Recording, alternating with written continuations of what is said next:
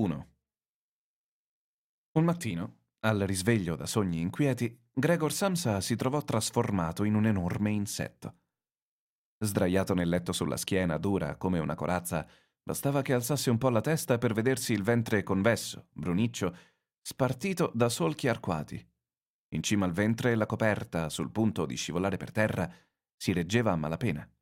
Davanti agli occhi gli si agitavano le gambe, molto più numerose di prima, ma di una sottigliezza desolante. Che cosa mi è capitato? pensò. Non stava sognando. La sua camera, una normale camera d'abitazione, anche se un po' piccola, gli appariva in luce quieta, fra le quattro ben note pareti. Sopra il tavolo, sul quale era sparpagliato un campionario di telerie svolto da un pacco, Samsa faceva il commesso viaggiatore. Stava appesa un'illustrazione che aveva ritagliata qualche giorno prima da un giornale, montandola poi in una graziosa cornice dorata. Rappresentava una signora con un cappello e un boa di pelliccia, che seduta ben ritta sollevava verso gli astanti un grosso manicotto, nascondendovi dentro l'intero avambraccio.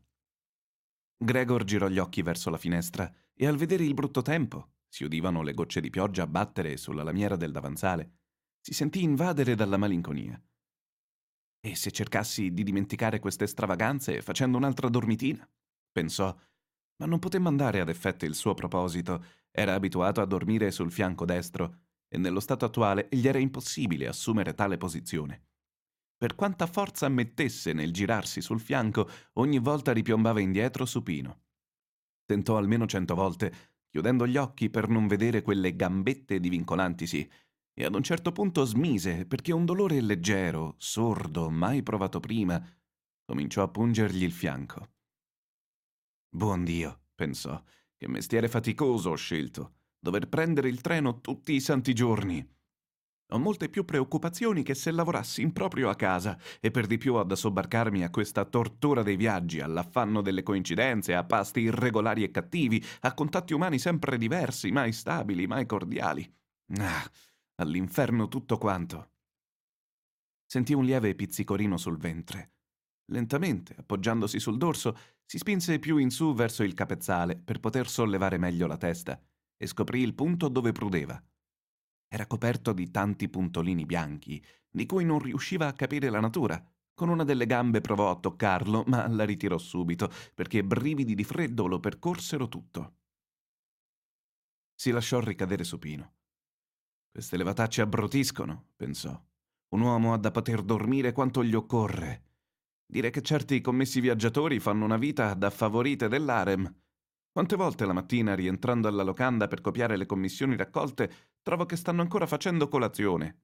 Mi comportassi io così col mio principale, sarei sbattuto fuori all'istante. E chissà, potrebbe anche essere la miglior soluzione. Non mi facessi scrupolo per i miei genitori, già da un pezzo mi sarei licenziato. Sarei andato dal principale e gli avrei detto chiaro e tondo l'animo mio, roba da farlo cascar giù dallo scrittoio. Curioso poi quel modo di starsene seduto lassù e di parlare col dipendente dall'alto in basso. Per giunta, dato che è duro d'orecchio, bisogna andargli vicinissimo. Beh, non è ancora persa ogni speranza. Una volta che abbia messo insieme abbastanza soldi da pagare il debito dei miei, mi ci vorranno altri cinque o sei anni, non aspetto neanche un giorno e do il gran taglio. Adesso però bisogna che mi alzi. Il treno parte alle cinque e volse gli occhi alla sveglia che ticchettava sul cassettone. Santo cielo, pensò. Erano le sei e mezzo. Le sfere continuavano a girare tranquille, erano anzi già oltre, si avvicinavano ai tre quarti. E la soneria non avesse funzionato. Dal letto vedeva l'indice ancora fermo sull'ora giusta, le quattro. Aveva suonato, non c'era dubbio. E come mai, con quel trillo così potente da far tremare i mobili, lui aveva continuato pacificamente a dormire? Via, pacificamente proprio no, ma forse proprio per questo più profondamente. Che fare ora? Il prossimo treno partiva alle sette. Per arrivare a prenderlo avrebbe dovuto correre a perdifiato. E il campionario era ancora da riavvolgere e lui stesso non si sentiva troppo fresco e in gamba. Del resto, fosse anche riuscito a prenderlo, i fulmini del principale non glieli cavava più nessuno, perché al treno delle cinque era andato ad aspettarlo il fattorino della ditta e sicuramente già da un pezzo aveva ormai riferito che lui era mancato alla partenza. Era una creatura del principale, un essere invertebrato, ottuso. Darsi malato? Sarebbe stato un ripiego sgradevole e sospetto. Durante cinque anni di impiego Gregor non si era mai ammalato una volta. Certamente sarebbe venuto il principale, insieme al medico della cassa mutua, avrebbe deplorato coi genitori la svogliatezza del figlio e, tagliando corto ad ogni giustificazione, avrebbe sottoposto il caso al dottore, per il quale non esisteva che gente perfettamente sana, ma senza voglia di lavorare. E si poteva poi dire che in questo caso avesse tutti i torti.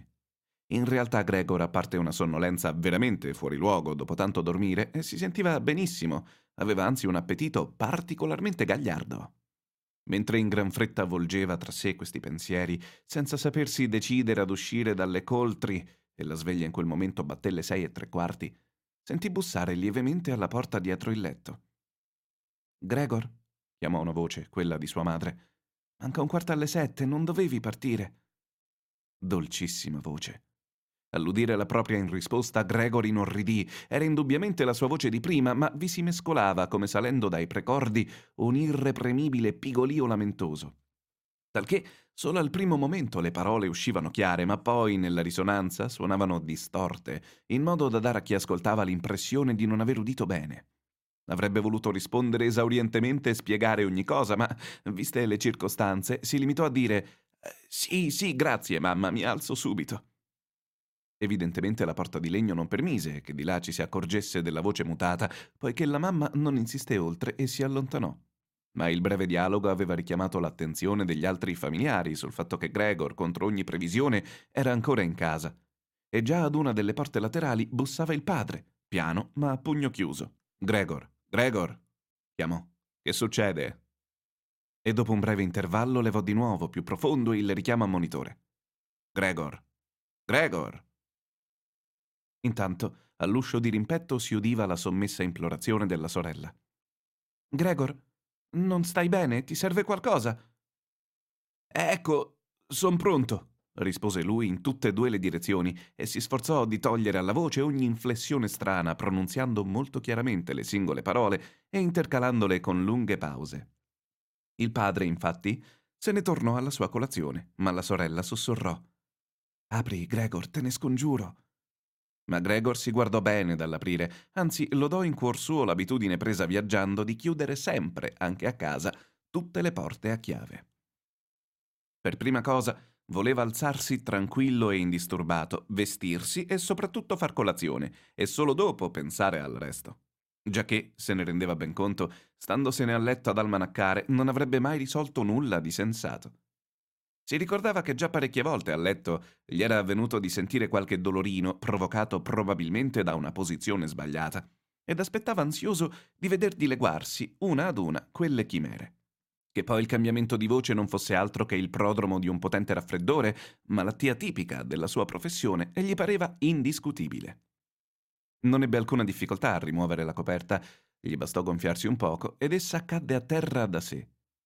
Ma lì cominciavano i guai, segnatamente a causa dell'inusitata larghezza del suo corpo.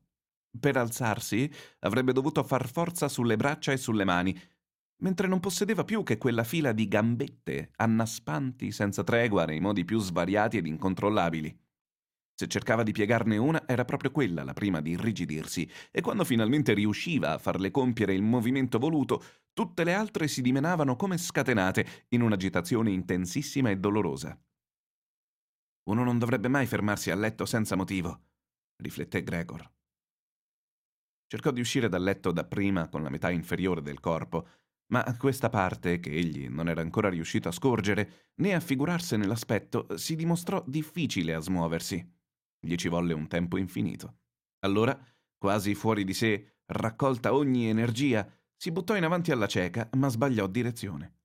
Picchiò con violenza contro il fondo del letto, sentì un male atroce e capì che quella zona del suo corpo era forse, per il momento, proprio la più sensibile. Tentò allora di iniziare la manovra dalla parte superiore e girò cautamente il capo verso la sponda del letto. Questo movimento gli fu agevole e con l'intera massa del corpo, nonostante la lunghezza e il peso, riuscì infine a compiere la stessa manovra. Ma quando si trovò con la testa sospesa fuori del letto provò paura.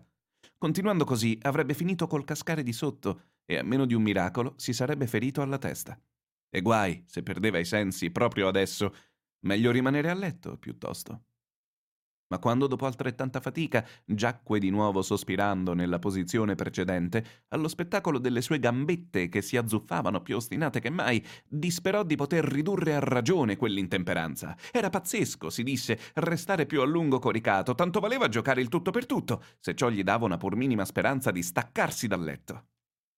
Nel tempo stesso non trascurava di ripetersi che una calma, calmissima riflessione era più utile di ogni decisione precipitosa.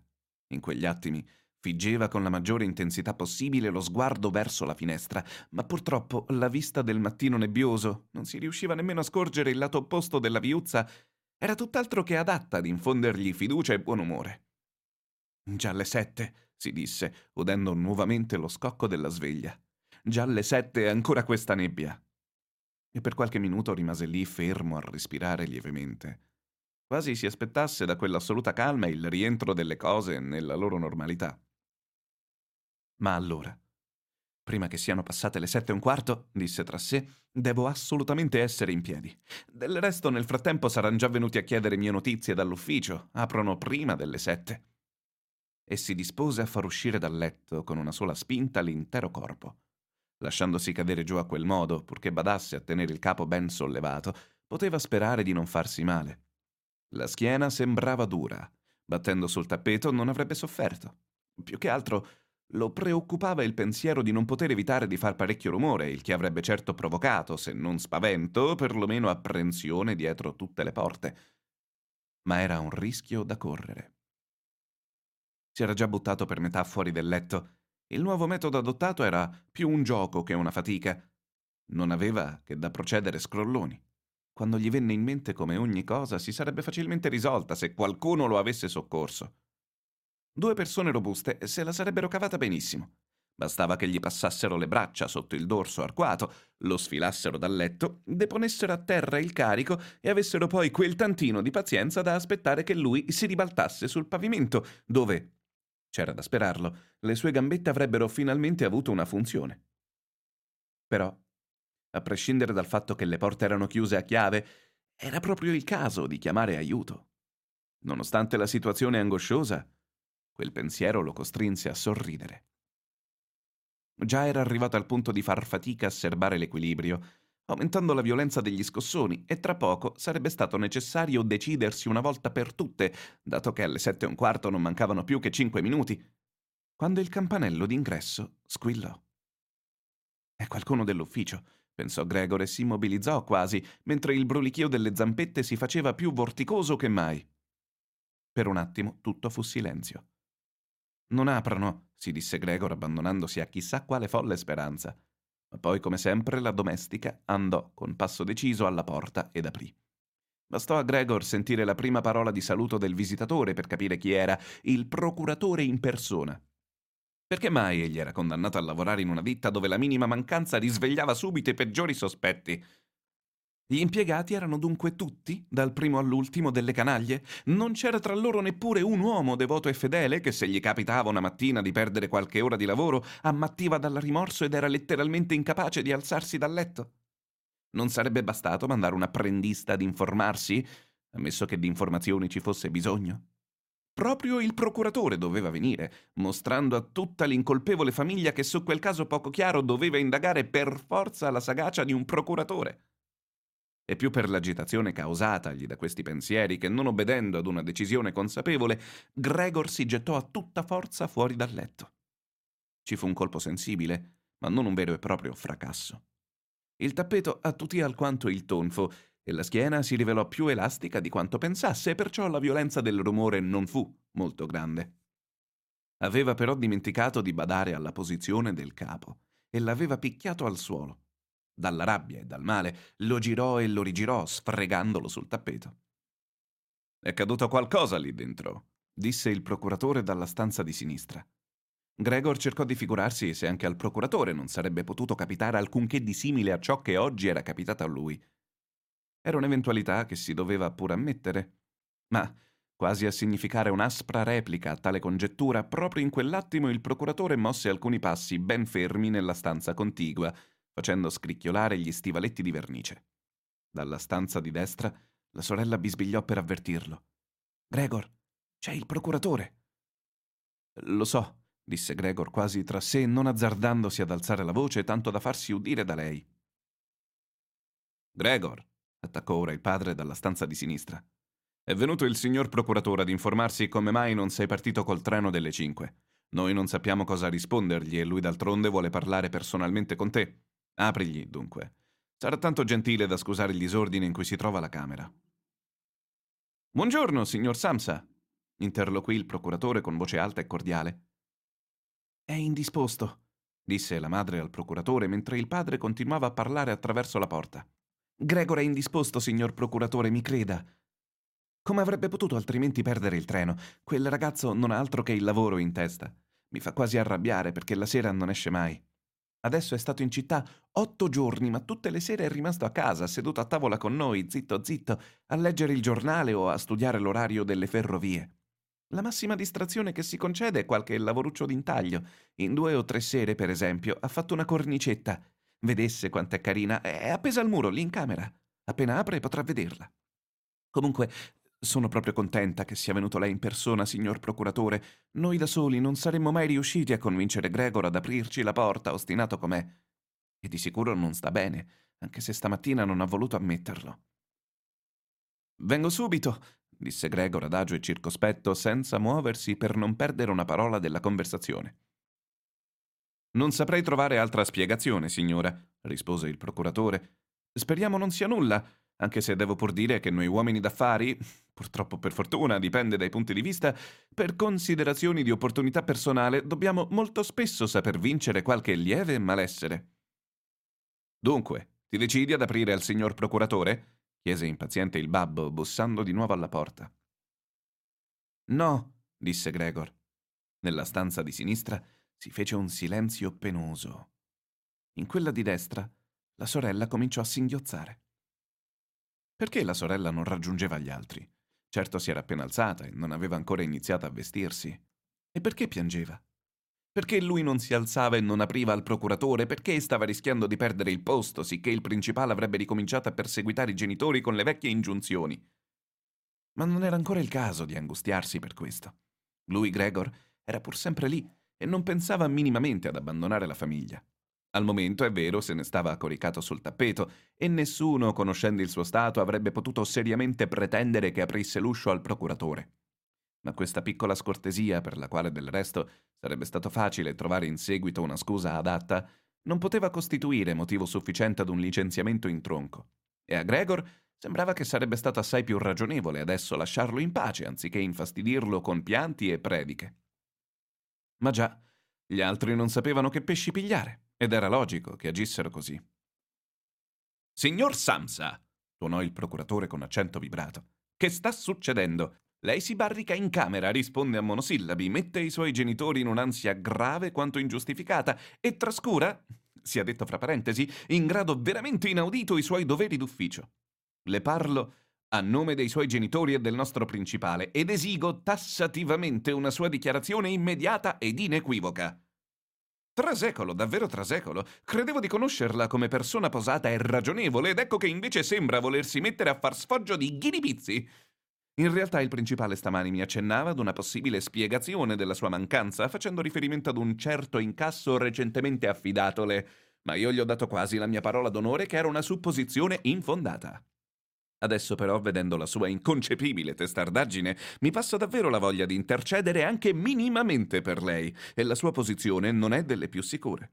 In un primo tempo era mia intenzione esporle tutto ciò a quattro occhi, ma dato che lei mi fa perdere tempo senza costrutto, non vedo perché non debbano esserne informati anche i suoi genitori. Dunque, il suo rendimento negli ultimi tempi è stato molto insoddisfacente. È vero, ammettiamolo che questa non è la stagione più propizia agli affari, ma una stagione in cui non si faccia nessun affare, signor Samsa, è cosa che non esiste, che non può esistere. Ma signor procuratore, gridò fuori di sé Gregor, dimenticando ogni norma di prudenza, tanto era agitato. Le apro subito all'istante un lieve malessere, un capogiro mi ha impedito di alzarmi. Sono ancora coricato, ma ormai mi sono rimesso. Ecco, sto scendendo dal letto. Pazienti ancora un minuto. Non mi muovo tanto facilmente come speravo, però di malessere non si può più parlare. Vede come certe volte uno viene preso alla sprovvista. Ieri sera stavo benissimo, i miei lo sanno, o per meglio dire, già ieri sera sentivo come un piccolo avvertimento, ma me lo si poteva leggere in faccia, credo. Perché mai non ho subito avvisato l'ufficio? Ma si spera sempre di poter vincere la malattia senza bisogno di rimanere a casa. Signor procuratore, abbia clemenza per i miei genitori. Quanto ai rimproveri che lei mi ha mossi, non c'è nulla di vero, nessuno mi ha mai detto una parola al riguardo. Forse non ha letto le ultime commissioni che ho spedite. Immancabilmente partirò col treno delle otto. Queste poche ore di riposo mi hanno ristabilito. Non si trattenga, signor procuratore, fra un attimo sarò in ufficio, abbia la bontà di dirlo al principale e gli presenti i miei ossequi. Gregor sciorinò in gran fretta tutto questo discorso, quasi inconsapevole di ciò che diceva. Frattanto, grazie alla pratica acquistata per uscire dal letto, non gli era stato difficile avvicinarsi al cassettone e si appoggiò ad esso nel tentativo di drizzarsi. Voleva realmente aprire la porta e farsi vedere, voleva parlare col procuratore, era ansioso di sapere che cosa avrebbero detto alla sua vista agli altri che ora l'assillavano tanto. Se si spaventavano, lui non aveva più responsabilità e poteva star tranquillo. Se invece lo prendevano come uno spettacolo normalissimo, neanche per lui c'era motivo di agitarsi e affrettandosi un po' avrebbe senz'altro potuto essere per le otto alla stazione. La parete liscia del mobile lo fece scivolare parecchie volte, ma alla fine, con un ultimo slancio, riuscì a tirarsi su. Non si accorgeva nemmen più dei dolori al basso ventre, per quanto strazianti fossero. Si lasciò cadere sulla spalliera di una sedia vicina e con le zampette ne strinse il bordo. Finalmente riusciva a padroneggiare il proprio corpo. Tacque porgendo l'orecchio a ciò che il procuratore stava dicendo.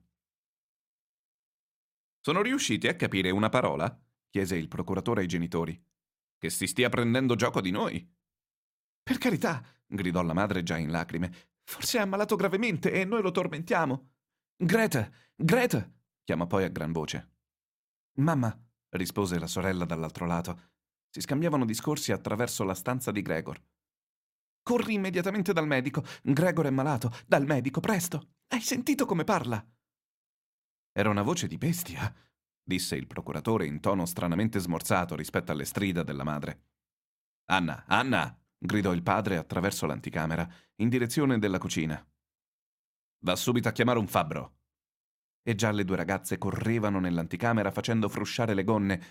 Come aveva potuto la sorella vestirsi così presto? e spalancavano la porta d'ingresso, che poi non si sentì sbattere. Evidentemente l'avevano lasciata aperta, come avviene nelle case colpite da qualche grave sciagura. Gregor intanto si era fatto molto più calmo. Dunque, gli altri non capivano le sue parole, benché a lui fossero parse abbastanza chiare, più chiare di prima, forse perché il suo orecchio vi aveva fatto l'abitudine. Ad ogni modo, ormai la gente era del parere che in lui vi fosse qualcosa non del tutto regolare ed era disposta ad aiutarlo. La prontezza, la sicurezza con cui erano state prese le prime misure lo rincuoravano. Si sentiva nuovamente accolto nella cerchia umana e sperava, da quei due uomini, il medico e il fabbro, che non gli apparivano ben distinti, qualcosa di grandioso e di sorprendente. Per garantirsi negli imminenti colloqui decisivi la più chiara voce possibile, tossicchiò lievemente, attenta a non farsi udire, poiché poteva darsi, non si sentiva più di deciderlo da solo, che anche quel rumore suonasse diverso dalla voce umana. Nella camera attigua, frattanto, si era fatto silenzio. Forse i genitori erano seduti al tavolo col procuratore e bisbigliavano, o forse tutti stavano ad origliare dietro la porta. Lentamente Gregor si spinse verso l'uscio con la sedia, poi, scostata quest'ultima, si appoggiò tutto eretto al battente. I polpastrelli delle sue zampine erano un po' appiccicosi e per un istante si riposò dallo sforzo, quindi si accinse a girare con la bocca la chiave nella serratura. Purtroppo gli pareva proprio di non aver denti. E con che cosa allora afferrare la chiave? In compenso, però, le mascelle erano ben robuste e col loro aiuto la chiave poté essere smossa, anche se così facendo si ferì e un liquido bruno gli sfuggì di bocca, cadendo sulla chiave e sgocciolando a terra. Sentano, disse il procuratore nella camera accanto. Sta girando la chiave? Questa frase fu per Gregor di grande incoraggiamento, ma pensò tutti avrebbero dovuto incitarlo, anche suo padre e sua madre. Su da bravo, Gregor, avrebbero dovuto gridargli. Su, dai, forza con la serratura. E immaginando che l'interesse generale fosse concentrato sui suoi sforzi, chiamò a raccolta ogni energia e disperatamente si diede da fare intorno alla chiave. Man mano che andava girandola, ballonzolava intorno alla serratura e sorreggendosi con la bocca si appendeva alla chiave o a seconda delle necessità la spingeva in giù con tutto il suo peso. Finalmente la serratura scattò all'indietro con un suono nitido che fu per Gregor un vero richiamo alla realtà. Non c'è stato bisogno del fabbro, pensò ripigliando fiato, e posò la testa sulla maniglia per aprire del tutto la porta. Dato che fu costretto ad aprirla così, l'aveva già dischiusa abbastanza largamente senza che nessuno l'avesse ancora scorto. Dovette girare adagio intorno al battente, mettendoci tutta la prudenza per evitare di andare goffamente a gambe all'aria prima di entrare nell'altra stanza. Era ancora tutto impegnato in quel difficile movimento, né aveva modo di preoccuparsi d'altro quando udì un sonoro oh, qualcosa di simile ad un sibilo di vento, uscir di bocca al procuratore. E poi subito lo vide, lui che era il più vicino all'uscio, premersi la mano contro la bocca aperta e lentamente indietreggiare, come spinto da una forza invisibile e graduale. La mamma, che nonostante la presenza del procuratore portava ancora i capelli sciolti alla guisa notturna e tutti irti, guardò il padre giungendo le mani, fece due passi in direzione di Gregor e infine cadde, mentre le gonne le si sparpagliavano intorno, il volto invisibilmente sprofondato nel seno. Il padre strinse il pugno con aria irata, quasi volesse ricacciare Gregor nella sua stanza, si guardò attorno incerto nel tinello, si coprì gli occhi con le due mani e scoppiò in un pianto che gli squassava il petto possente. Gregor non entrò nella stanza, ma si appoggiò al lato interno del battente fissato al suolo, in modo da lasciar scorgere solo una metà del corpo e sopra di essa la testa piegata con la quale guardava gli altri. Nel frattempo l'aria si era fatta molto più chiara Sull'altro lato della via si vedeva distintamente un tratto dell'interminabile fabbricato color nero fumo. Era una clinica, con le finestre che rigide e regolari ne tagliavano la facciata. Continuava a piovere, ma solo a grosse gocce, visibili una ad una, che si spiaccicavano al suolo distintamente. La tavola era coperta di ogni genere di stoviglie per la colazione. Questa per il babbo era il pasto più importante della giornata ed egli soleva prolungarla per ore nella lettura di vari giornali.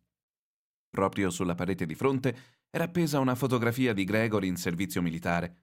Vestito da sottotenente, con una mano sullo spadino, sorrideva spensierato e pareva esigere rispetto per il suo portamento e la sua uniforme. L'uscio dell'anticamera era spalancato e poiché era aperta anche la porta di casa, si scorgeva il pianerottolo e l'inizio della scala che portava in basso. Ecco, disse Gregor, ben consapevole di essere stato l'unico a mantenere la calma. Ora mi vesto, eh, riavvolgo il campionario e parto immediatamente. Volete lasciarmi partire una buona volta? Ecco, lo vede anche lei, signor procuratore. Non sono testardo, lavorare mi piace, certo i viaggi mi affaticano, ma senza di essi non vivrei. Dove va, signor procuratore? In ufficio, vero? Mi promette di riferire ogni cosa fedelmente?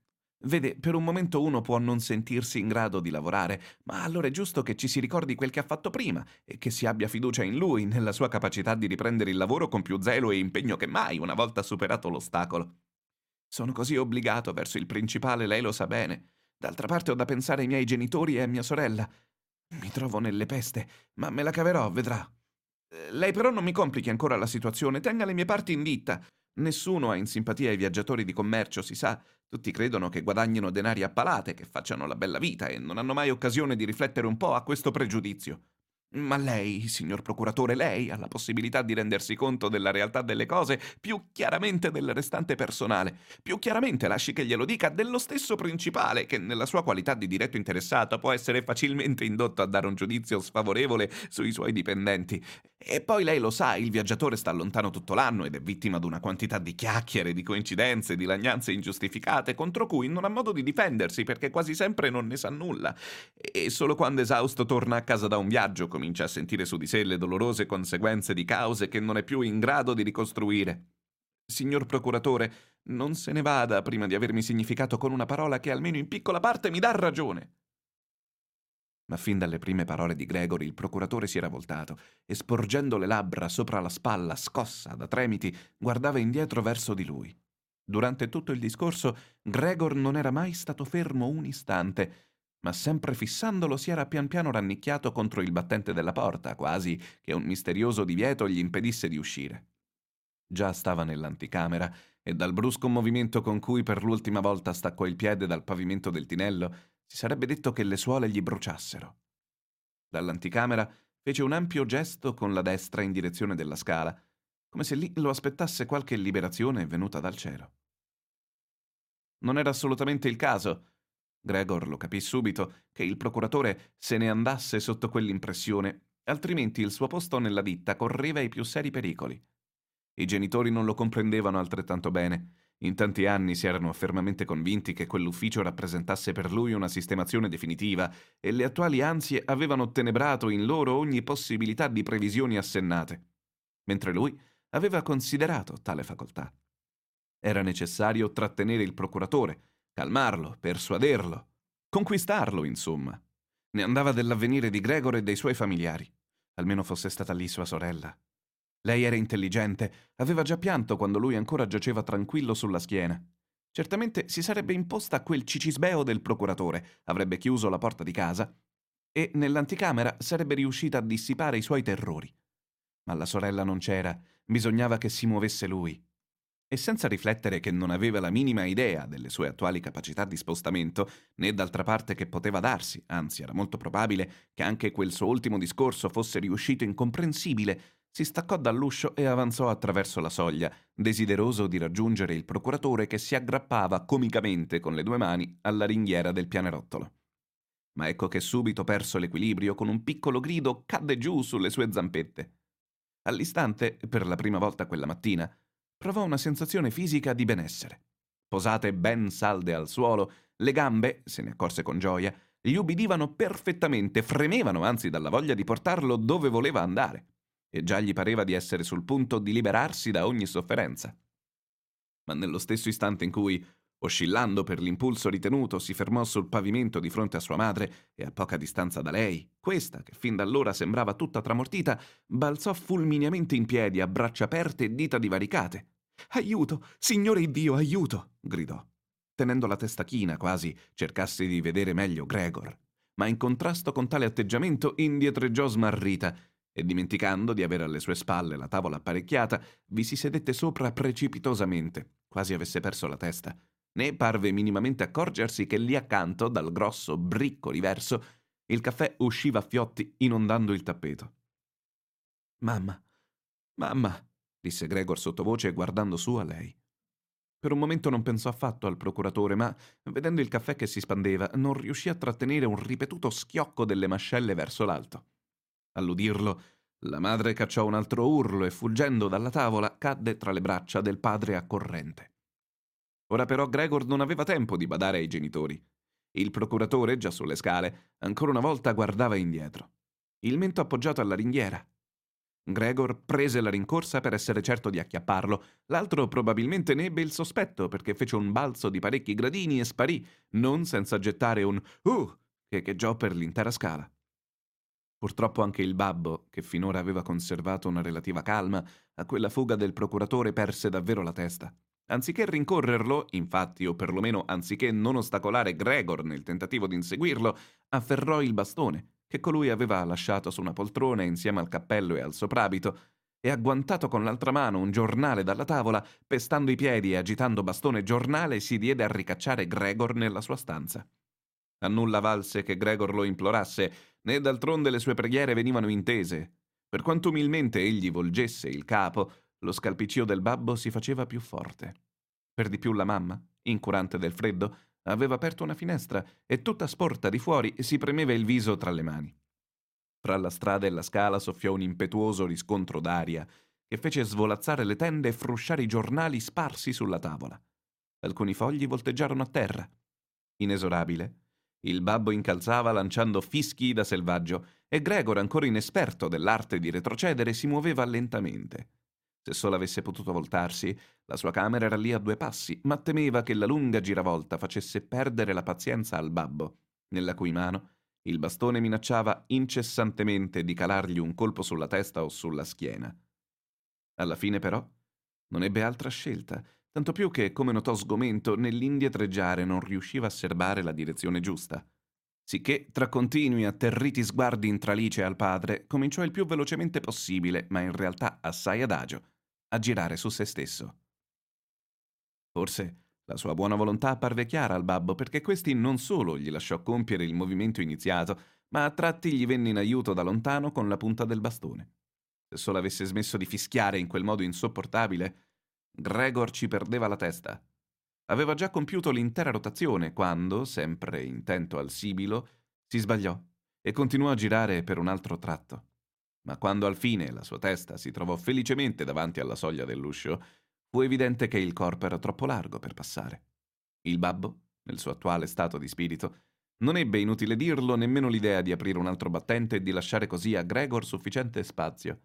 Assillato com'era dall'idea di farlo rientrare presto in camera, non avrebbe mai consentito i complicati armeggii di cui Gregor abbisognava per drizzarsi e tentare il passaggio da ritto. Al contrario, come se non ci fosse più alcun ostacolo, lo spingeva innanzi raddoppiando lo strepito. Già alle spalle di Gregor risuonava qualcosa che non assomigliava più alla voce di un solo babbo. Non c'era proprio da scherzare, ed egli, a tutto rischio, s'avventurò attraverso la porta. Il suo corpo si sollevò da un lato e rimase bloccato nel bel mezzo della soglia, con un fianco tutto lacero, mentre sul bianco battente apparivano chiazze ripugnanti. Era immobilizzato e non si sarebbe più tolto di lì, con le zampette che da un lato penzolavano inerti nel vuoto, dall'altro si schiacciavano dolorosamente a terra, se il babbo non gli avesse menato una gran botta, stavolta davvero liberatrice. Perdendo molto sangue, si precipitò in camera, l'uscio fu richiuso col bastone e finalmente tutto tacque intorno a lui. 2. Solo al crepuscolo Gregor si svegliò da quel sonno greve, simile ad un deliquio. Certamente, anche se non l'avessero disturbato, non avrebbe tardato molto a destarsi.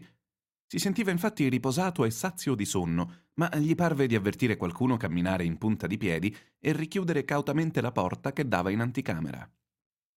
La luce dei lampioni elettrici entrava dalla via, macchiando qua e là di bianco il soffitto della stanza e le parti alte dei mobili. Ma giù, dove stava lui, tutto era buio. Pian piano, brancicando ancora goffamente con le antenne, di cui però cominciava ora ad apprezzare l'utilità, avanzò verso la porta per vedere cosa ci fosse di nuovo. Il suo fianco sinistro sembrava ridotto ad una sola grossa cicatrice che gli dava fitte sgradevoli ed era costretto a zoppicare sulla sua doppia fila di gambe. Tra l'altro, nel corso degli avvenimenti del mattino, una zampetta era rimasta ferita, quasi un miracolo che se ne fosse ferita una sola, e si trascinava esanime. Solo quando fu presso la porta capì che cosa era stato ad attirarlo. Un odore di roba mangereccia. Vi era deposta una ciotola colma di latte zuccherato, con inzuppati alcuni pezzetti di pane. Fu sul punto di ridere dalla gioia, poiché si sentiva ancor più fame che al mattino, e tuffò la testa nel latte quasi fin sopra gli occhi ma subito la ritrasse deluso. Non solo il cibarsi gli riusciva difficile a causa della scorticatura del fianco, per mangiare doveva lavorare sbuffando con l'intero corpo, ma anche il latte, che era sempre stato la sua bevanda preferita e che certamente per questo motivo la sorella gli aveva preparato, non gli piaceva più. Quasi con disgusto si allontanò dalla ciotola e si ritirò nel mezzo della camera. Nel tinello come Gregor constatò ispezionando dalla fessura dell'uscio, era accesa la luce a gas. Ma mentre di solito a quell'ora il babbo, preso il giornale pomeridiano, ne dava lettura a voce spiegata alla mamma e talvolta anche alla sorella, in quel momento non si sentiva nulla. Chissà, forse quell'abitudine di leggere ad alta voce, di cui la sorella gli aveva parlato e scritto così sovente, negli ultimi tempi era caduta in disuso ma anche su tutto il resto della casa, che pure certamente non era vuota, gravava lo stesso silenzio. Che vita tranquilla facevano i miei, disse Gregor fissando l'oscurità dinanzi a sé, e provò un senso d'orgoglio all'idea di aver potuto assicurare ai genitori e alla sorella una vita simile in una casa così bella. Possibile che tutta quella pace, quell'agiatezza, quella letizia fosse ora destinata ad una fine spaventevole? Preferì non attardarsi in questi pensieri e si mise a strisciare su e giù per la stanza. Durante la lunga serata, prima l'una poi l'altra porta laterale si schiusero in brevi spiragli e subito si richiusero. Qualcuno avrebbe avuto bisogno d'entrare, ma il timore lo tratteneva. Gregor si pose accanto alla porta che metteva nel tinello, deciso a far entrare in un modo o nell'altro lo spaurito visitatore, o almeno a sapere chi fosse. Ma la porta non si riaprì e la sua attesa fu vana. Prima, quando le porte erano chiuse a chiave, tutti volevano entrare nella sua stanza. Adesso che lui ne aveva aperta una e le altre evidentemente erano state aperte nel corso della giornata, nessuno si lasciava vedere e le chiavi, per di più, erano infilate all'esterno. A tarda notte la luce nel tinello fu spenta. Ne dedusse che genitori e sorella erano rimasti svegli fino allora, poiché li udì benissimo allontanarsi tutti e tre in punta di piedi. Nessuno dunque sarebbe più entrato da lui fino al mattino dopo. Aveva tutto il tempo di riflettere indisturbato a come sistemare la sua esistenza d'ora in avanti. Ma si sentiva angosciato da quella grande alta stanza nella quale non poteva che giacere disteso sul pavimento, e tuttavia quell'angoscia gli riusciva inspiegabile, dato che da cinque anni era la sua camera. Con un moto quasi inconscio, e non senza provare una certa vergogna, si rifugiò sotto il divano. Lì, benché sentisse il dorso un po' schiacciato e non avesse spazio da alzare il capo, provò subito un vivo senso di benessere. Peccato solo che per stare tutto sotto il divano il suo corpo fosse troppo largo. In quella posizione rimase l'intera notte, un po' immerso in un dormiveglia da cui più volte si riscosse per il pungolo della fame un po' mulinando ansie e speranze imprecisate, le quali però conducevano tutte alla conclusione che per il momento doveva starsene quieto e mostrarsi paziente e riguardoso verso i suoi familiari, in modo da alleviar loro il più possibile le difficoltà che il suo stato attuale fatalmente comportava. Fin dal mattino presto, era ancora quasi notte, Gregor ebbe modo di sperimentare la forza delle sue decisioni. Vide infatti la sorella, quasi completamente vestita, aprire la porta dell'anticamera e guardar dentro ansiosa. Non lo trovò subito, ma quando lo scorse sotto il divano, buon Dio, doveva pur essere in qualche posto, non poteva essere volato via, si spaventò tanto che, incapace di controllarsi, richiuse di colpo la porta. Subito però la riaprì, come pentita di quel gesto, ed entrò in punta di piedi. Neanche lui fosse un malato grave o addirittura un estraneo. Gregor aveva sporto la testa fin quasi sotto l'orlo del divano per osservarla. Si sarebbe accorta che lui non aveva nemmeno assaggiato il latte e non certo per poca fame. E gli avrebbe portato qualche altro cibo che gli piacesse di più. Se non l'avesse fatto da sola, si sarebbe lasciato morir di fame piuttosto che farglielo notare, benché non ne potesse più dalla voglia di schizzar fuori da sotto il divano, gettarsi ai suoi piedi e implorarla di dargli qualche cosa di buono da mangiare.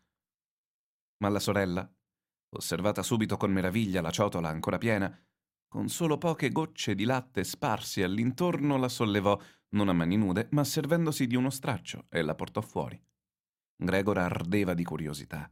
Quale sarebbe stato il suo nuovo pasto? Per quanto si sbizzarrisse nelle congetture, non avrebbe però mai immaginato ciò che la sorella, nella sua bontà, stava per fare.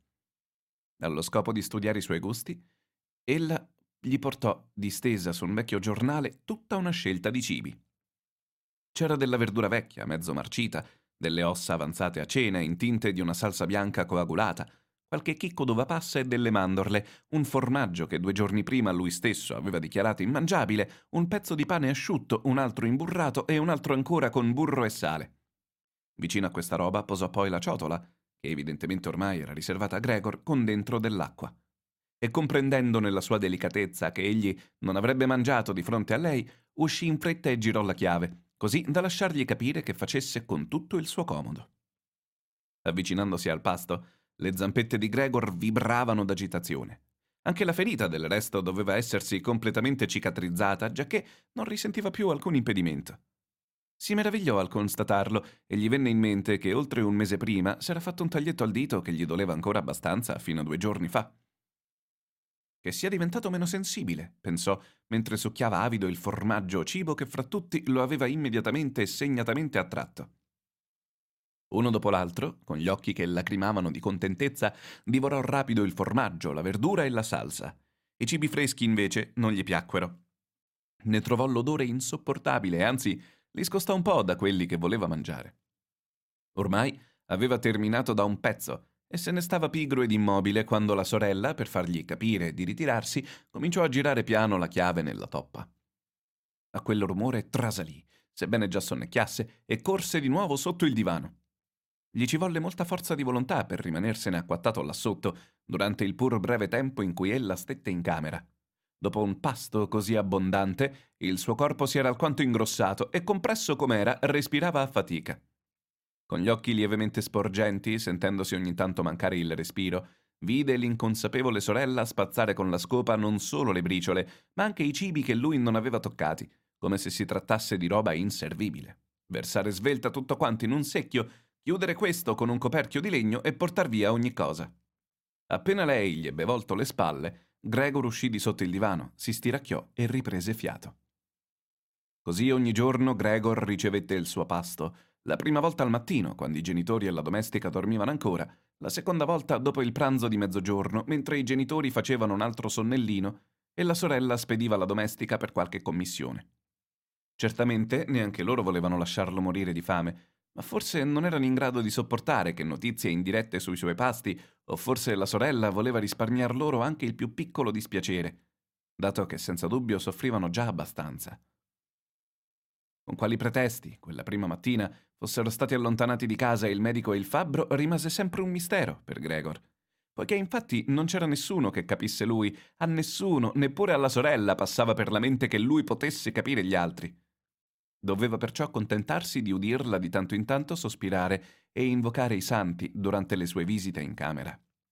Più tardi, quando si fu un poco abituata a quello stato di cose, di abituarsi del tutto non fu mai naturalmente il caso di parlare, qualche volta Gregor riusciva ad afferrare una frase che denotava un'intenzione affettuosa o che poteva essere spiegata come tale. Oggi ha mangiato di gusto, diceva, quando Gregor aveva spolverato una buona dose di cibo, mentre nel caso opposto, che andò facendosi sempre più frequente, soleva dire quasi con tristezza, anche stavolta ha lasciato lì tutto. Ma se Gregor non poteva apprendere notizie dirette, dalle stanze attigue qualche eco gli trapelava, e appena udiva delle voci subito correva alla porta da cui giungevano e vi aderiva con tutto il corpo. Specie nei primi tempi non si tenne discorso che in qualche modo, anche per sottinteso, non lo riguardasse. Per due giorni i pasti furono interamente occupati da discussioni sul contegno da tenere d'ora in poi, e anche tra un pasto e l'altro il tema era sempre lo stesso, poiché almeno due componenti della famiglia restavano a casa, non volendo nessuno starsene a casa solo e non potendosi d'altra parte lasciare l'appartamento incustodito. Fra l'altro, Fin dal primo giorno la domestica, che cosa e quanto costei avesse inteso dell'accaduto non era affatto chiaro, si era gettata alle ginocchia della mamma implorando il licenziamento immediato e accomiatandosi un quarto d'ora dopo aveva ringraziato piangendo di averlo ottenuto come se non le si fosse potuta concedere grazia maggiore. E sebbene nessuno glielo avesse chiesto, aveva giurato con le formule più terribili di non farne cenno. Di conseguenza la sorella doveva ormai aiutare la mamma in cucina non era però un compito molto faticoso, dato che tutti mangiavano pochissimo. Gregor non udiva che vane esortazioni a mangiare, scambiate fra un membro e l'altro della famiglia, e seguite dall'immancabile risposta grazie, non ho più appetito, o qualcosa di simile. Forse non bevevano neppure. Spesso la sorella chiedeva al babbo se desiderava una birra, offrendosi affettuosamente di andare a prenderla. Il babbo taceva e lei, per togliergli ogni scrupolo, insisteva che si sarebbe potuto mandare la portinaia, al che il babbo pronunciava un sonoro no e l'argomento era chiuso. Fin dal primo giorno il babbo spiegò sia alla mamma che alla sorella quale fosse la situazione finanziaria e quali prospettive ne seguissero. Di continuo si alzava dal tavolo per cercare qualche documento o qualche libricino d'annotazioni nella piccola cassaforte domestica che cinque anni prima aveva salvato dal crollo della propria azienda. Lo si sentiva girare la complicata serratura, poi Dopo aver preso quanto gli occorreva, la richiudeva ogni volta. Queste spiegazioni del babbo furono la prima cosa relativamente confortante che Gregor udì dall'inizio della sua prigionia. Aveva sempre creduto che egli non avesse serbato assolutamente nulla di quell'antica attività. Comunque, suo padre non aveva mai smentito tale convinzione. Forse anche perché lui non l'aveva mai interrogato in proposito. Allora Gregor non s'era preoccupato se non di far di tutto perché quell'infortunio commerciale, che aveva immerso la famiglia nel più cupo scoramento, venisse dimenticato al più presto. Perciò s'era volto al lavoro con accanimento straordinario, diventando quasi da un giorno all'altro da semplice commesso viaggiatore di commercio, qualifica che gli consentiva ben altre possibilità di guadagno. E infatti i suoi successi professionali s'erano immediatamente convertiti in denaro sonante, deposto sul tavolo di casa davanti ai familiari sbalorditi e felici. Erano stati bei tempi, quelli, e non erano mai più tornati, almeno con quell'allone di gioia, anche se poi Gregor aveva guadagnato abbastanza da potersi addossare, come in effetti faceva, il carico dell'intera famiglia. Tutti si erano abituati a quello stato di cose, sia i familiari che lui. Loro accettavano il denaro con gratitudine, lui lo dava con piacere, ma quel calore profondo di un tempo non si ripeteva più. Soltanto la sorella gli aveva conservato il suo affetto.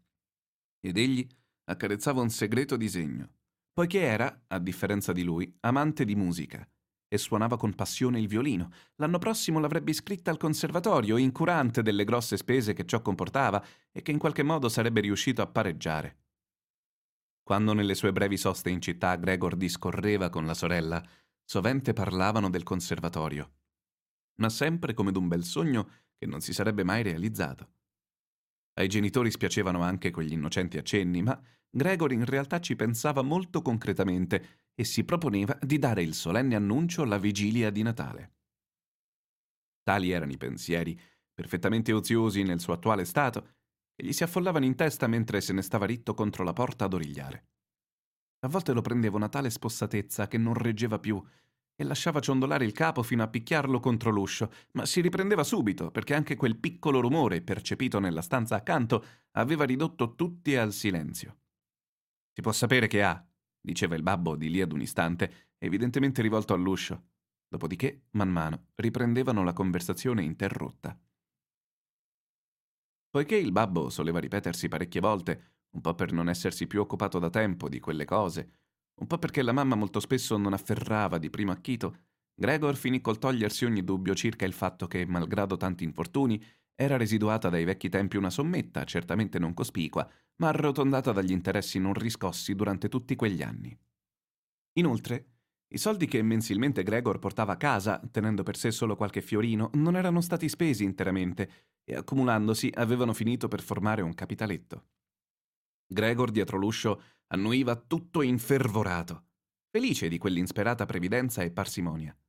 Era vero che con quel denaro in più il babbo avrebbe potuto ulteriormente ridurre il debito contratto verso il principale, anticipando in misura notevole il licenziamento di Gregor dalla ditta. Ma ormai che aveva disposto così, tanto meglio indubbiamente. Quella somma, tuttavia, non permetteva certo alla famiglia di vivere sugli interessi. Al più era sufficiente a mantenerla per un anno, due al massimo, non altro. Costituiva cioè un fondo da lasciare intatto, da riservare a casi di necessità. Il denaro per la vita quotidiana, invece, bisognava guadagnarlo. Ma il babbo, pur in buona salute, era già un uomo anziano. Da cinque anni aveva già smesso di lavorare. E comunque non era opportuno fargli correre rischi. In quegli anni d'ozio, la prima vacanza d'una vita tutta lavoro e insuccessi, s'era parecchio ingrassato e di conseguenza appesantito. O forse toccava lavorare alla vecchia mamma, sofferente d'asma al punto che solo l'attraversare la casa le costava sforzo e un giorno sì e uno no doveva sdraiarsi sul sofà davanti alla finestra aperta, in preda alle soffocazioni. O magari alla sorella, ancora una bimba, appena diciassettenne, tanto felice di vivere come viveva, vestendosi bene, dormendo fin tardi, dando una mano alle faccende di casa, concedendosi qualche modesto svago e soprattutto suonando il violino. Ogni volta che il discorso cadeva su questa necessità quotidiana di denaro, Gregor si allontanava dall'uscio e, lasciatosi andare sul sofà di cuoio lì accanto, si sentiva avvampare di vergogna e di tristezza. Rimaneva sdraiato notti intere, senza chiudere occhio, raspando il cuoio per ore e ore. Oppure affrontava la grossa fatica di spingere una poltrona sino alla finestra, vi si arrampicava su e appoggiato al davanzale guardava fuori. Era evidentemente per lui un modo di ricordare il senso di liberazione che lo stare affacciato alla finestra gli aveva sempre dato. Ormai di giorno in giorno le cose appena un po' distanti gli apparivano sempre meno chiare non riusciva più a scorgere, per esempio, la clinica di rimpetto, mentre prima malediceva il fatto di averla sempre sott'occhio. E se non fosse stato sicuro di abitare nella quieta ma centralissima Charlottenstrasse, poteva quasi credere che la sua finestra guardasse su un deserto, tanto il grigiore del cielo si confondeva indistinto con quello della terra. Era bastato all'attenta sorella vedere due volte la poltrona presso la finestra perché, terminate le pulizie, la ricollocasse là e lasciasse anche aperto il vetro interno. Se Gregor avesse potuto parlarle, se l'avesse potuta ringraziare di tutto ciò che ella doveva fare per lui, avrebbe più facilmente sopportato i suoi servigi. Così invece ne soffriva. La sorella cercava naturalmente di attenuare la tristezza della situazione e ci riusciva meglio quanto più passava il tempo. Ma anche Gregor vedeva ogni giorno più chiaro nelle cose. Già il modo come lei entrava nella stanza era tremendo per lui. Appena aperta la porta e senza nemmeno badare a richiuderla, anche se era sempre sommamente preoccupata di evitare a chiunque la vista della camera, correva alla finestra, la spalancava di furia quasi fosse per soffocare e se ne stava lì alcuni minuti, non curante del freddo, a respirare profondamente. Due volte al giorno quella corsa rumorosa metteva i brividi a Gregor, che rannicchiato tutto tremante sotto il divano sapeva però benissimo che ella gli avrebbe risparmiato quel tormento se appena fosse riuscita a stare con lui nella stessa stanza a finestre chiuse. Una volta, quando già era trascorso un mese dalla metamorfosi di Gregor e non c'era più, quindi, particolare motivo perché la ragazza si stupisse dell'aspetto di lui, essa entrò nella stanza un po' prima del solito e trovò Gregor che, immobile e ritto in quell'atteggiamento terrificante, guardava dalla finestra. Gregor non avrebbe trovato nulla di strano se si fosse limitata a non entrare, dal momento che quella sua posizione le impediva di aprire subito i vetri. Ma essa non solo non entrò, fece anche un balzo indietro e sbatté la porta con tale violenza da far supporre a qualunque estraneo di averlo trovato appostato all'uscio per morderla. Gregor corse subito a nascondersi sotto il divano, ma dovette aspettare fino a mezzodì prima che la sorella, assai più sconvolta del consueto, rifacesse la sua comparsa. Ne concluse che la sua vista continuava ad esserle disgustosa e tale sarebbe rimasta anche in futuro. Indubbiamente, le era necessario farsi gran forza per non fuggire al solo scorgere la piccola parte del suo corpo che sporgeva da sotto il divano. Per risparmiarle anche quella molestia, un giorno si mise sulla schiena il lenzuolo, gli ci vollero ben quattro ore di fatica, lo portò fino al divano e lo accomodò in modo da coprirsene tutto, così che la sorella, anche chinandosi, non lo vedesse. Se poi le fosse parso che il lenzuolo era un'esagerazione, poteva benissimo toglierlo, dato che evidentemente Gregor non ci provava nessun gusto ad imprigionarsi così. Invece non lo toccò nemmeno, anzi Gregor credette di cogliere un suo sguardo di gratitudine quando con la testa rimosse pian piano il lembo del panno ad accertare l'effetto prodotto su di lei da quella novità. Per le prime due settimane i genitori non osarono entrare da lui ed egli li udì spesso profondersi in riconoscimenti di ciò che la sorella andava facendo, mentre in passato l'avevano sovente accusata di essere, come loro dicevano, una creatura alquanto disutile. Ora al contrario aspettavano tutti e due, padre e madre, fuori della stanza, finché lei aveva finito di riordinare, per assediarla subito di domande. Che aspetto aveva la camera? Che cosa aveva mangiato Gregor? Come si era comportato? Infine, se si poteva notare qualche segno di miglioramento. La mamma, in particolare, avrebbe voluto fargli visita fin dai primi tempi, ma il padre e la sorella l'avevano dissuasa con argomenti che Gregor ascoltava attentissimo e che riscuotevano la sua approvazione incondizionata. Non andò molto però che dovettero trattenerla con la forza e al sentirla gridare Lasciatemi entrare da Gregor, povero figlio mio infelice. Lo capite o no che devo andare a trovarlo? Gregor pensava che forse qualche visita della mamma sarebbe stata opportuna. Non tutti i giorni, d'accordo, ma magari una volta alla settimana. Lei, certo, era in grado di comprendere le cose assai meglio della sorella, che con tutta la sua abnegazione non era che una bimba e anzi forse si era assunta quel grave compito soltanto per avventatezza infantile. Ben presto il desiderio di Gregor di rivedere sua madre poté mutarsi in realtà. Anche per riguardo verso i genitori, egli preferiva non farsi vedere alla finestra. E siccome quei pochi metri quadrati di pavimento non gli consentivano lunghe passeggiate e lo starsene sdraiato sul dorso gli riusciva più gravoso di notte, e la stessa voglia di mangiare gli era passata ben presto, cominciò, per distrarsi, a prendere il vezzo di strisciare su e giù lungo le pareti e il soffitto. Soprattutto gli piaceva starsene in alto, aggrappato al soffitto. Era ben diverso che sdraiarsi a terra, e si respirava più liberi, il corpo vibrava leggermente. E nella quasi beata spensieratezza che Gregor provava lassù, talvolta accadeva che, senza neanche rendersene conto, perdesse la presa e piombasse a terra. Ma ormai era padrone delle sue membra assai meglio di prima, e anche cadendo così dall'alto non si faceva male. La sorella, accortasi del nuovo passatempo escogitato da Gregor, a causa delle tracce di muco lasciate qua e là al suo passaggio, ebbe l'idea, per agevolarlo il più possibile in tal senso, di togliere dalla stanza i mobili che lo impacciavano, e in primo luogo il comò e la scrivania. Non era però in grado di portarli via da sola, né osava chiedere al babbo di aiutarla. Quanto alla fantesca, una ragazza sedicenne che dopo il licenziamento della cuoca era rimasta coraggiosamente al suo posto, l'unica condizione che aveva stabilito era di poter tenere la cucina sempre chiusa a chiave e di aprire solo nei casi di emergenza. La sorella non ebbe dunque altra via che di rivolgersi un giorno che il babbo era assente alla mamma. Costei accorse lanciando grida esaltate, ma davanti all'uscio di Gregor ammutolì. La sorella si accertò anzitutto che la camera fosse in perfetto ordine, poi la fece entrare. Gregor si era affrettato a tirare ancor più giù il lenzuolo e ad ampliarne le pieghe, in modo che sembrasse davvero gettato a caso sul divano. Anche stavolta si trattenne dal curiosare da sotto il panno, rinunciava per ora a vedere la mamma, felice soltanto della sua presenza. Vieni pure, non lo si vede, disse la ragazza, e si capiva che intanto guidava la mamma per mano. Egli sentì come le due deboli donne cercavano di smuovere dal suo posto il vecchio pesante cassettone. La sorella continuava ad insistere per riservarsi la maggiore fatica, senza dar retta alla madre che l'ammoniva di non compiere sforzi eccessivi. Le cose andavano per le lunghe. Dopo un buon quarto d'ora che si davano da fare, la madre disse che era meglio lasciare il comò al suo posto. In primo luogo era troppo pesante, non avrebbero certamente potuto finire prima che tornasse il babbo, e quel mobile in mezzo alla stanza toglieva a Gregor ogni possibilità di muoversi, e in secondo luogo erano poi sicure che Gregor sarebbe stato soddisfatto di quello sgombero. Lei credeva piuttosto il contrario.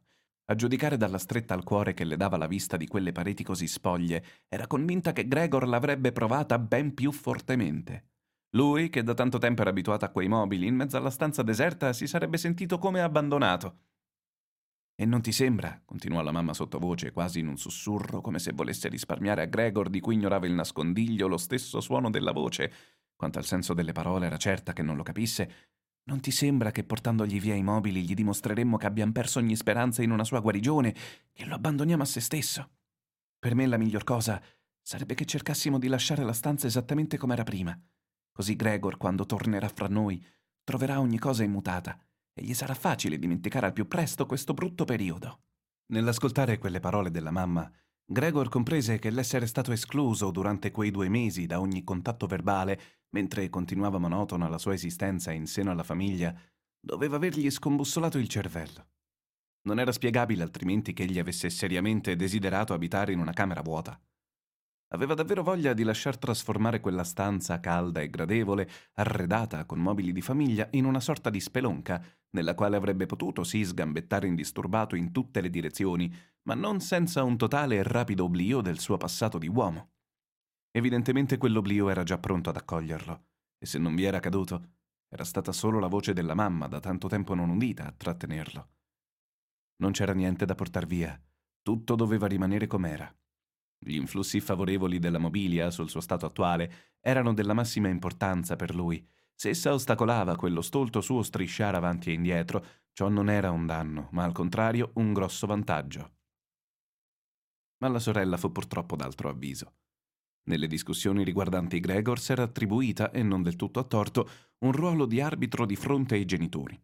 Sicché anche stavolta bastò che la madre esprimesse quel dubbio perché lei insistesse sulla necessità di sgombrare non solo il comò e la scrivania, secondo la sua prima idea, ma anche tutti i mobili della stanza, eccettuato l'indispensabile divano. Non era solo orgoglio infantile, né la fiducia in se stessa a cui gli ultimi tempi avevano dato tanto inatteso e doloroso alimento a dettarle quell'intransigenza, la certezza che mentre Gregor abbisognava di molto spazio per strisciare su e giù, i mobili, invece, per quanto era dato vedere, gli erano assolutamente inutili. Poggiava su una constatazione materiale. E più ancora, forse, agiva sul suo animo la tendenza all'esaltazione propria alle ragazze della sua età e che cerca ogni occasione di sfogarsi. Forse era quella che spingeva Greta a rendere più che mai atroce la condizione di Gregor, così da poterglisi dedicare ancor più totalmente. Chi mai, infatti, avrebbe potuto avventurarsi in una stanza dai muri nudi in cui Gregor regnasse da solo.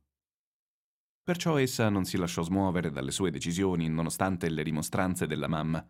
Quest'ultima, d'altronde, sentendosi evidentemente agitata e mal sicura in quella stanza, alla fine s'azzittì e aiutò la figlia, per quanto le sue forze glielo consentirono, a portar fuori il cassettone.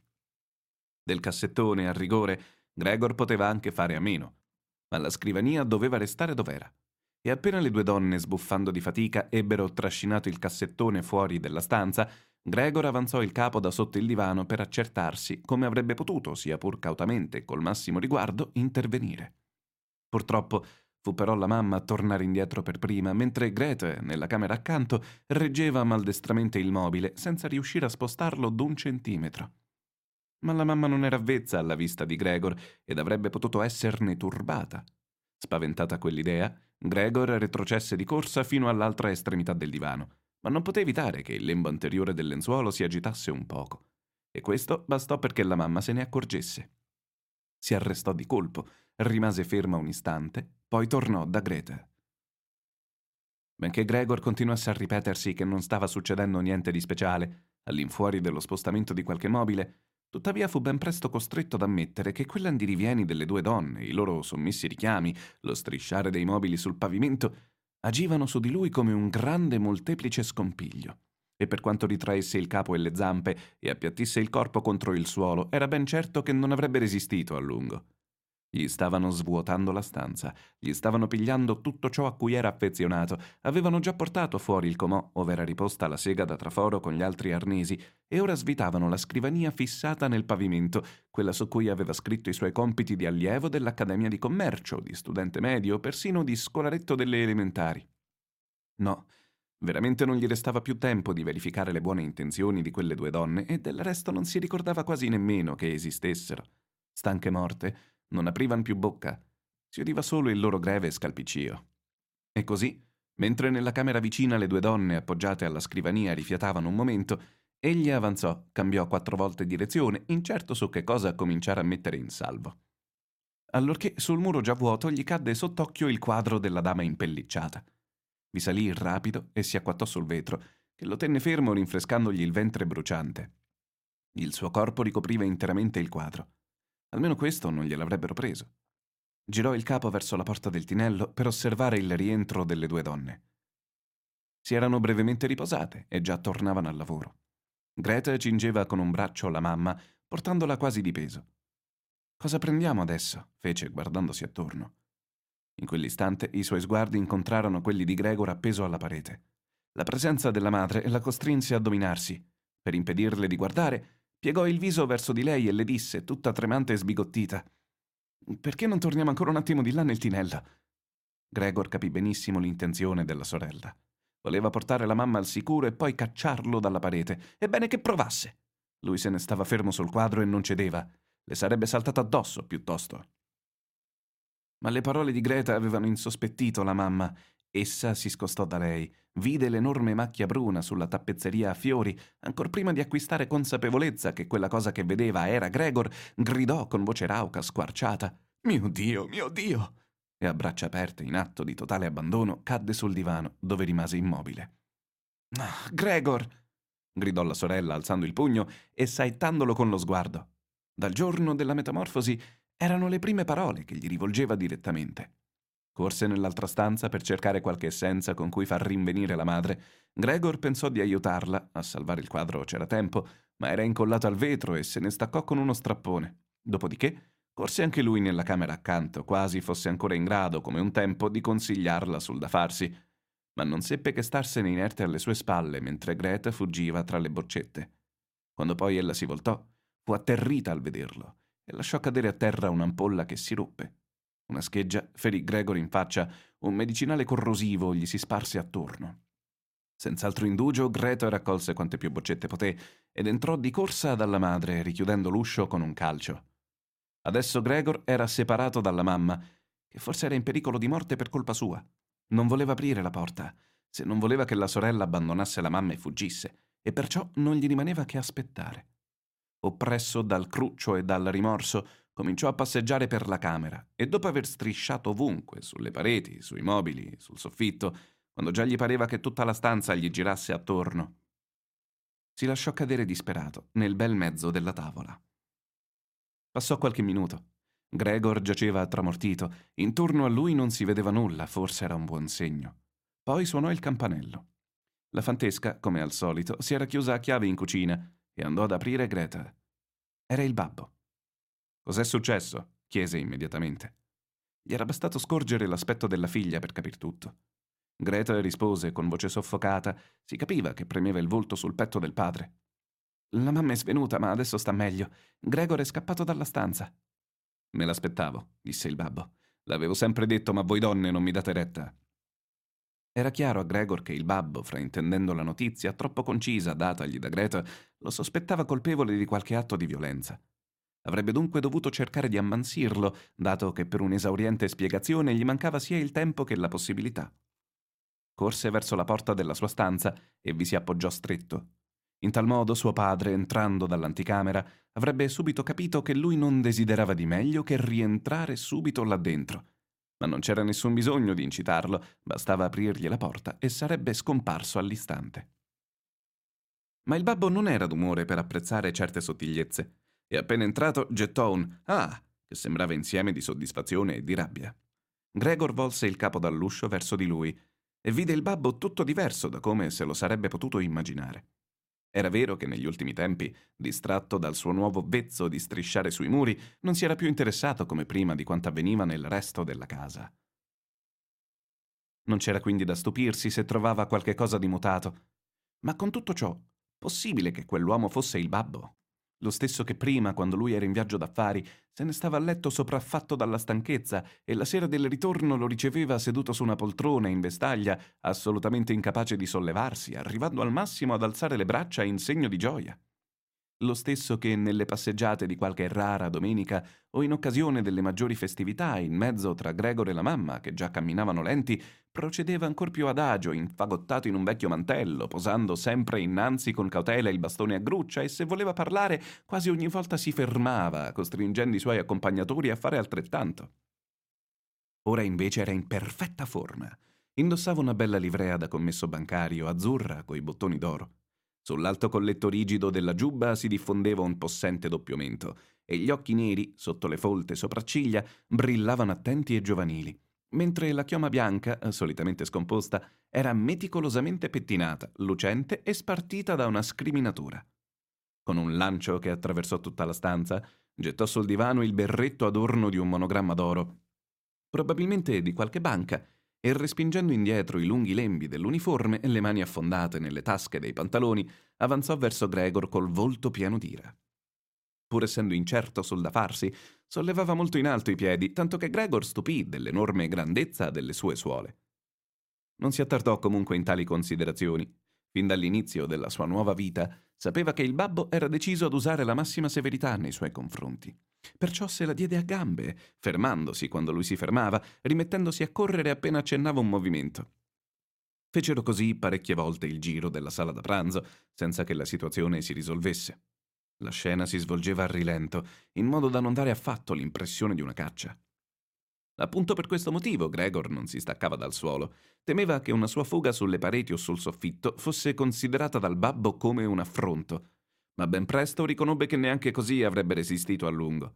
Un passo del babbo lo obbligava ad una quantità di movimenti e già si accorgeva di essere preso dall'affanno, tanto più che anche in passato i suoi polmoni non erano mai stati molto validi.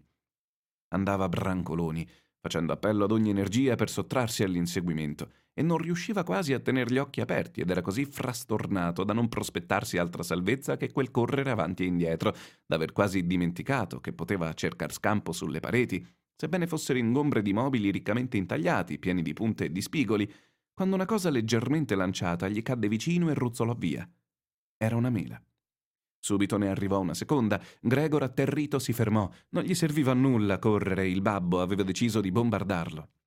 Si era riempito le tasche di mele, prendendole dalla coppa che stava sulla credenza, e gliele scagliava ad una ad una, senza mirare preciso, almeno per ora.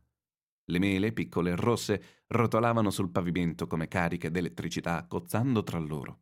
Una, gettata con poca forza, gli sfiorò la schiena senza fargli male, ma un'altra, seguendola immediatamente, gli si conficcò nel dorso. Gregor tentò di trascinarsi avanti, quasi che il cambiar posto potesse lenire lo strano, incredibile dolore che risentiva. Restò invece come inchiodato al suolo e si contrasse in un totale sconvolgimento dei sensi. Con l'ultimo sguardo vide spalancarsi l'uscio della sua stanza, irromperne la mamma in camicia, precedendo la sorella che l'aveva svestita per rimetterla dal deliquio, dirigersi verso il babbo mentre le gonne attorcigliate le cadevano a terra una dopo l'altra, gettarsi sul babbo inciampando nei panni, abbracciandolo, cingendogli la nuca con le mani ad implorare, ma in quel momento la sua vista gli venne meno. Misericordia per Gregor. 3. Per un mese Gregor soffrì della grave ferita riportata. La mela, che nessuno osava togliere, gli era rimasta conficcata quale visibile ricordo nelle carni. Ma l'accaduto era evidentemente servito a ricordare al babbo che, con tutta la bruttezza e la ripugnanza del suo attuale aspetto, Gregor era un membro della famiglia e non si poteva quindi trattarlo da nemico. Al contrario, unico dovere dei familiari di fronte a lui era di reprimere il ribrezzo e di pazientare, null'altro. La ferita aveva tolto a Gregor, probabilmente per sempre, l'agilità dei movimenti, dato che adesso, per attraversare la stanza, impiegava, come un vecchio invalido, parecchi minuti.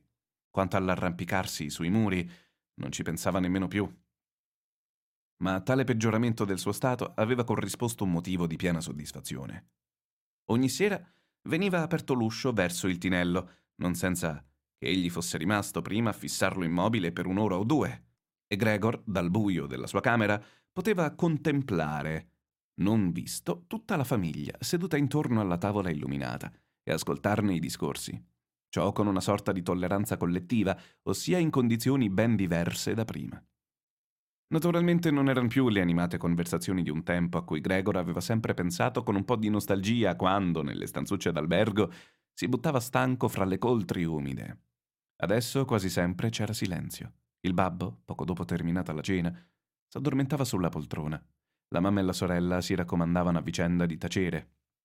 La mamma, curva sotto la lampada, cuciva biancheria fina per un negozio di mode. La sorella, avendo trovato un impiego di commessa, la sera studiava stenografia e francese, nella speranza di ottenere in seguito qualche posto migliore. Ogni tanto il babbo si svegliava e, come fosse del tutto ignaro d'aver dormito, diceva alla mamma quanto hai cucito oggi? Poi subito richiudeva gli occhi, mentre le due donne si scambiavano uno stanco sorriso. Il babbo, per una singolare testardaggine, quando era a casa rifiutava di togliersi l'uniforme di servizio, e mentre la vestaglia inutilizzata restava appesa all'attaccapanni, lui, tutto vestito, sonnecchiava al suo posto, come se dovesse sempre essere pronto per il servizio e anche a casa aspettasse la chiamata di un superiore.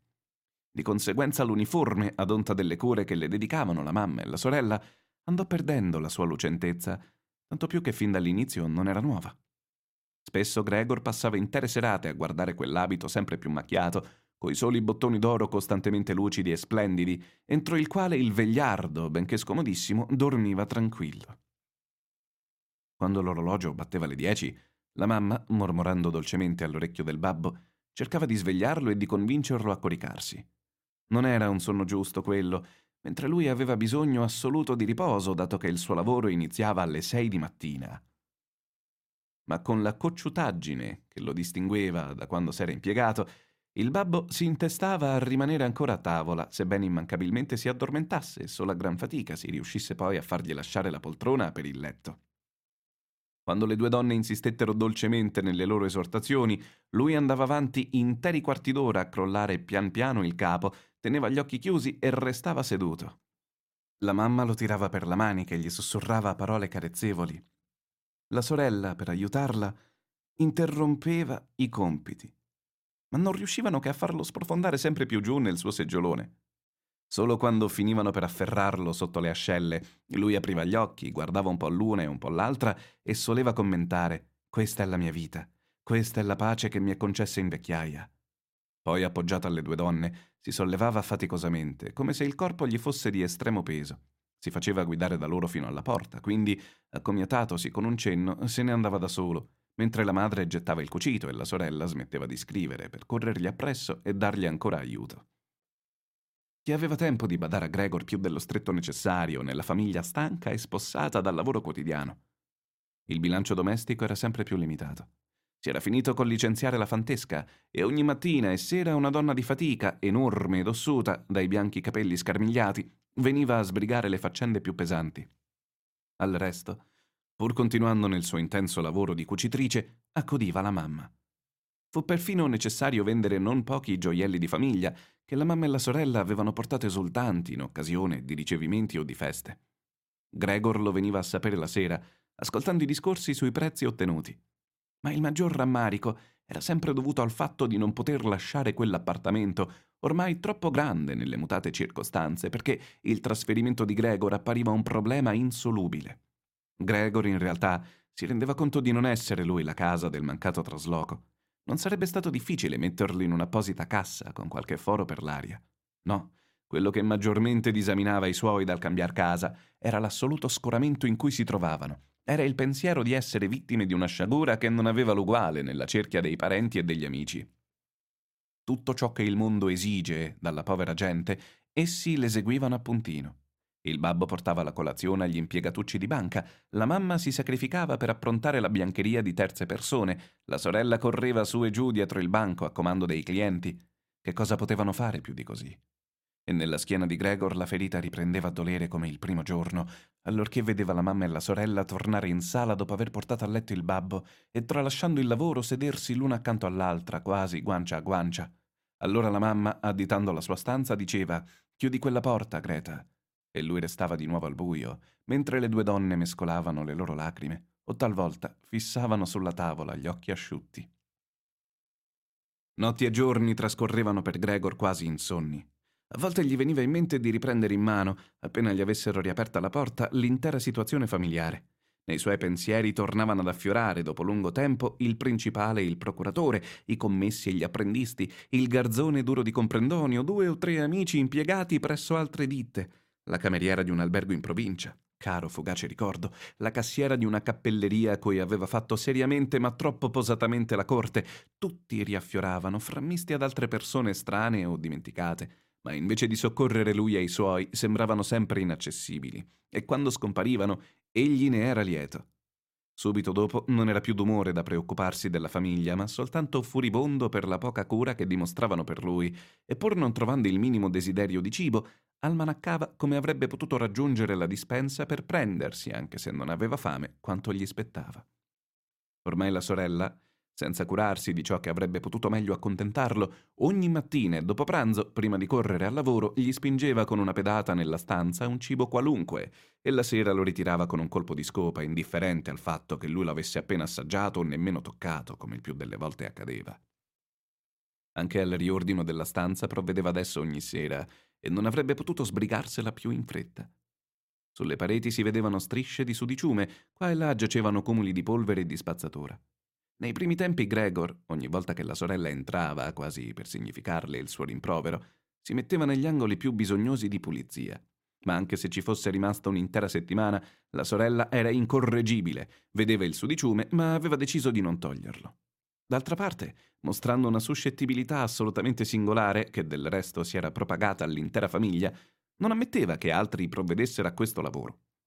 Un giorno la mamma Buttando acqua a secchi, aveva ripulito a fondo la stanza di Gregor, non senza procurare a lui grave disagio e costringendolo a rimanere rabbioso ed immobile steso sul divano. Ma non la passò certo liscia. Appena la sorella, rincasando la sera, si avvide della novità, corse nel tinello mortalmente offesa e, trascurando le mani della madre, tese ad implorare, scoppiò in un pianto convulso che a tutta prima lasciò i genitori stupefatti e smarriti. Anche il babbo si era destato di soprassalto nella sua poltrona ma subito cominciarono ad animarsi, e da un lato il babbo rimbrottava la mamma perché voleva intromettersi nel riordino della stanza di Gregor, dall'altro la sorella strillava che non avrebbe mai più potuto riordinarla, e la mamma cercava di trascinare verso la camera da letto il babbo, che era eccitato al punto di perdere la testa. La sorella, scossa dai singhiozzi, tempestava la tavola coi piccoli pugni, e Gregor fischiava forte di rabbia perché nessuno pensava a chiudere l'uscio per risparmiargli quella vista e quel fracasso. Anche se la sorella, sfinita dal lavoro in negozio, rifuggiva con disgusto dall'accudire come prima Gregor, non era affatto necessario perciò che si scomodasse la madre. Gregor non correva alcun pericolo di essere trascurato grazie alla presenza della donna di fatica. Questa vecchia vedova, cui la forte ossatura aveva consentito nel corso della sua lunga vita di superare ogni difficoltà, non provava nessuno speciale ribrezzo per lui. Non curiosità, Ma il puro caso l'aveva spinta una volta ad aprire la porta della stanza e alla vista di Gregor che tutto sbigottito, sebbene nessuno lo inseguisse, aveva cominciato a correre di qua e di là, era rimasta a guardarlo meravigliata, congiungendo le mani in grembo. Da allora non mancava mai, la mattina e la sera, di schiudere brevemente l'uscio per dargli un'occhiata. Da principio gli rivolgeva anche dei richiami che senza dubbio riteneva affettuosi, come Vieni un po' qui, vecchio bacarozzo, oppure Guardatelo, quel vecchio bacarozzo. A quegli apostrofi Gregor non reagiva, rimaneva immobile, come se la porta non fosse neppure stata aperta. Almeno avessero ordinato a costei di riordinargli giornalmente la stanza, invece di lasciare che lo importunasse senza costrutto come più le piaceva. Un mattino all'alba, mentre una pioggia violenta, già forse preannuncio dell'imminente primavera, batteva contro i vetri, udendo la donna ricominciare a stuzzicarlo, Gregor provò una tale stizza che, pur lento e debole com'era, le si rivoltò contro quasi volesse assalirla. Ma quella non mostrò alcuna paura, semplicemente alzò in aria una sedia che stava accanto all'uscio e spalancò la bocca, palesando chiaramente l'intenzione di richiuderla, solo assestandogli una seggiolata sulla schiena. Non vieni più avanti, eh? chiese vedendo Gregor fare dietro front, e rimise tranquillamente la seggiola al posto di prima. Gregor non mangiava quasi più nulla. Quando gli capitava di passare davanti al cibo che gli avevano portato, ne mordeva per trastullo un boccone o lo teneva in bocca per ore e poi di solito lo risputava. Dapprima aveva pensato che a togliergli l'appetito fosse la tristezza per le condizioni in cui lasciavano la sua stanza, ma ben presto trovò che i cambiamenti apportati non gli riuscivano affatto sgraditi. In famiglia avevano preso l'abitudine di trasportare in camera sua gli oggetti che non si potevano mettere altrove e adesso ce n'era una quantità, poiché una stanza era stata affittata a tre pigionanti. Questi accigliati signori, tutti e tre provvisti di gran barbe, come Gregor constatò guardando una volta attraverso una fessura, erano meticolosissimi sul punto dell'ordine. Non solo si preoccupavano che fosse ordinata la loro camera, ma dato che erano a pensione lì, anche tutta la casa e segnatamente la cucina. Guai se vedevano in giro ciarpame inutile o anche solo poco pulito, tanto più che avevano arredato quasi tutta la stanza con roba di loro proprietà. Di conseguenza, molte suppellettili erano diventate superflue, non si poteva venderle, ma neppure era il caso di gettarle via, sicché trasmigrarono tutte nella stanza di Gregor, ivi compresa la cassa della cenere e della spazzatura, che stavano in cucina. Ciò che al momento appariva inservibile finiva nella sua stanza, gettato dentro, sempre in gran fretta, dalla vecchia serva. Per fortuna Gregory il più delle volte vedeva solo l'oggetto e la mano che lo scagliava. Forse col tempo la serva si riprometteva di andare a riprendere quella roba o di buttarla via tutta in una volta. In effetti rimase sempre là dove era stata gettata al primo momento, a meno che Gregor, strisciando in mezzo ai vecchiumi, non li spostasse cosa che nei primi tempi dovette fare di necessità, non disponendo di spazio libero ove aggirarsi, mentre in seguito vi trovò sempre più gusto, sebbene dopo ciascuno di quei vagabondaggi si sentisse così stanco e triste da doversene stare immobile ore ed ore. A volte i tre pigionanti consumavano la cena in casa, nel tinello.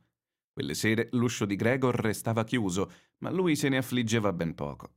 Già molte volte non ne aveva approfittato benché fosse aperto ed era rimasto senza che nessuno se ne avvedesse nell'angolo più buio della stanza. Ma una sera la donna di servizio lasciò leggermente socchiusa la porta e attraverso quella fessura egli vide i tre entrare nella stanza, dove fu accesa la lampada, sedersi in cima al tavolo, al medesimo punto in cui nel passato sedeva lui stesso a mangiare col babbo e con la mamma, spiegare i tovaglioli, impugnare coltello e forchetta. Subito apparve sulla soglia la mamma con un gran piatto di carne Dietro a lei la sorella, con un altro piatto colmo di patate. Dalle vivande saliva denso il fumo. I signori si chinarono sulle pietanze apparecchiate, quasi a volerle esaminare prima del pasto, ed effettivamente quello che sedeva in mezzo e che sembrava esercitare una certa autorità sugli altri, tagliò dal piatto una fetta di carne, senza dubbio per accertare se era abbastanza tenere, se non fosse il caso di rimandarla in cucina. L'esame lo soddisfece, e la mamma e la sorella, che erano state ad osservarlo trepidanti, sorrisero respirando di sollievo. Prima di passare in cucina, dove la famiglia consumava i pasti, il babbo entrò in sala col berretto in mano e fece il giro della tavola, sempre piegato in un inchino. I tre signori scattarono in piedi mormorando qualcosa entro le loro barbe, poi, lasciati soli, cenarono in quasi assoluto silenzio. Al di sopra dei rumori di vario genere che accompagnavano il pasto, si udiva quello dei denti occupati a masticare, e Gregor se ne stupì. Pareva quasi che gli volessero mostrare che per mangiare ci volevano i denti e che con le più potenti mascelle sdentate non si veniva a capo di nulla. E dire che ho appetito, pensò Gregor crucciato, ma non di quella roba lì. Come mangiano di gusto quei signori mentre io sto andandomene all'altro mondo. Proprio quella sera, mentre Gregor non ricordava di aver mai udito finora il suono del violino, esso echeggiò dalla cucina. I pigionanti avevano già terminato di cenare.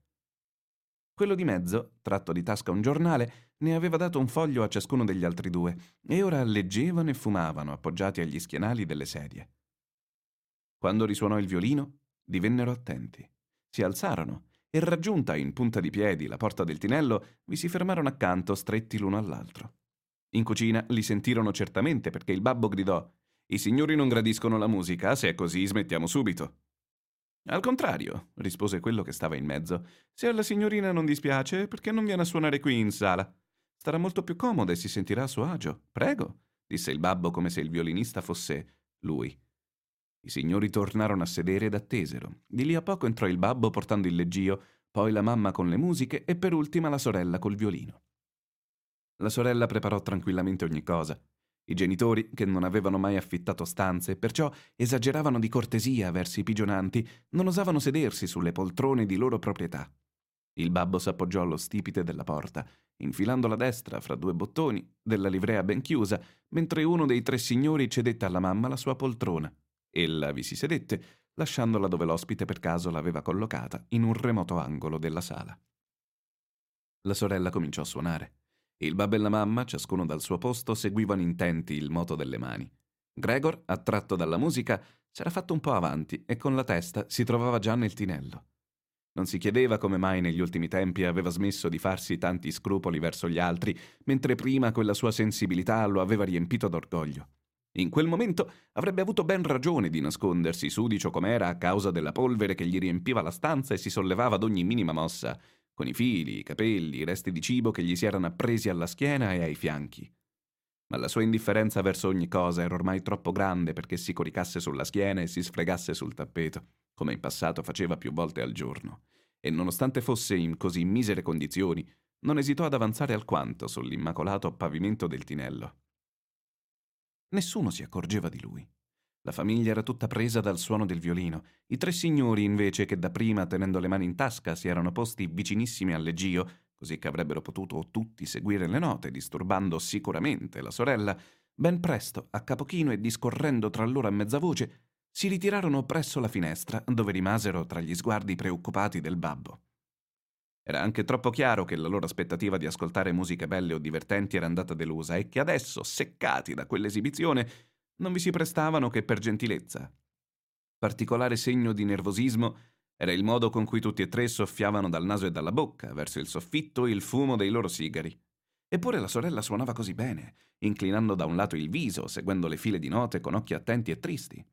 Gregor venne avanti un altro poco, tenendo il capo rasente al suolo, sforzandosi di incontrare quegli occhi. Dunque, era proprio una bestia se la musica a tal punto l'affascinava. Gli pareva di veder disegnarsi davanti a lui la via verso un cibo desiderato quanto sconosciuto. Era deciso a spingersi fino alla sorella, a tirarla per la veste finché capisse che doveva andare col violino nella sua stanza, già che nessuno in casa avrebbe saputo ripagarla della sua musica come voleva ripagarla lui. Dalla sua stanza non l'avrebbe più lasciata uscire, almeno finché fosse rimasto in vita. Stavolta gli sarebbe stato utile il suo aspetto orripilante appostato nello stesso tempo a tutte le entrate della camera, avrebbe sbuffato di collera contro gli intrusi. E lei doveva restare spontaneamente, non per forza, doveva sedersi accanto a lui sul divano e tendergli l'orecchio, ed egli le avrebbe confidato la sua ferma intenzione di farla entrare al conservatorio, intenzione che, se non fosse sopravvenuta questa disgrazia, pensava di annunciare pubblicamente in occasione dello scorso Natale. Era dunque già passato Natale, senza curarsi delle possibili obiezioni. La confidenza avrebbe fatto scoppiare la sorella in un pianto di commozione e Gregor, sollevandosi fino alla sua ascella, le avrebbe baciato il collo che da quando andava al negozio essa portava libero da nastri e collettini. Signor Samsa, gridò verso il babbo il signore di mezzo e senza altre parole puntò il dito indice in direzione di Gregor che arrancava lentamente. Il vicino ammutolì, il signore di mezzo rivolse un sorriso ai suoi amici scuotendo il capo, quindi guardò ancora Gregor.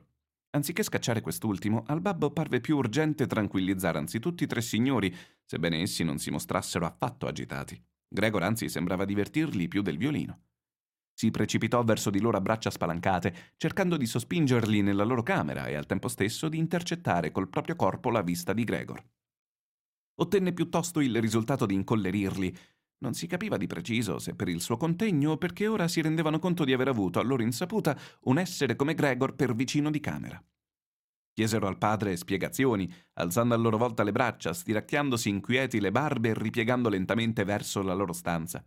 Intanto la sorella, superando lo smarrimento che l'aveva colta quando era stata bruscamente interrotta, per qualche minuto era rimasta tenendo nelle mani inerti il violino e l'archetto e fissando la musica come se continuasse a suonare, si era scossa tutta a un tratto, aveva posto lo strumento in grembo alla madre, che boccheggiando e respirando affannosamente restava seduta nella sua poltrona ed era corsa nella camera attigua, verso cui i pigionanti andavano accelerando la loro conversione, incalzati dal padre.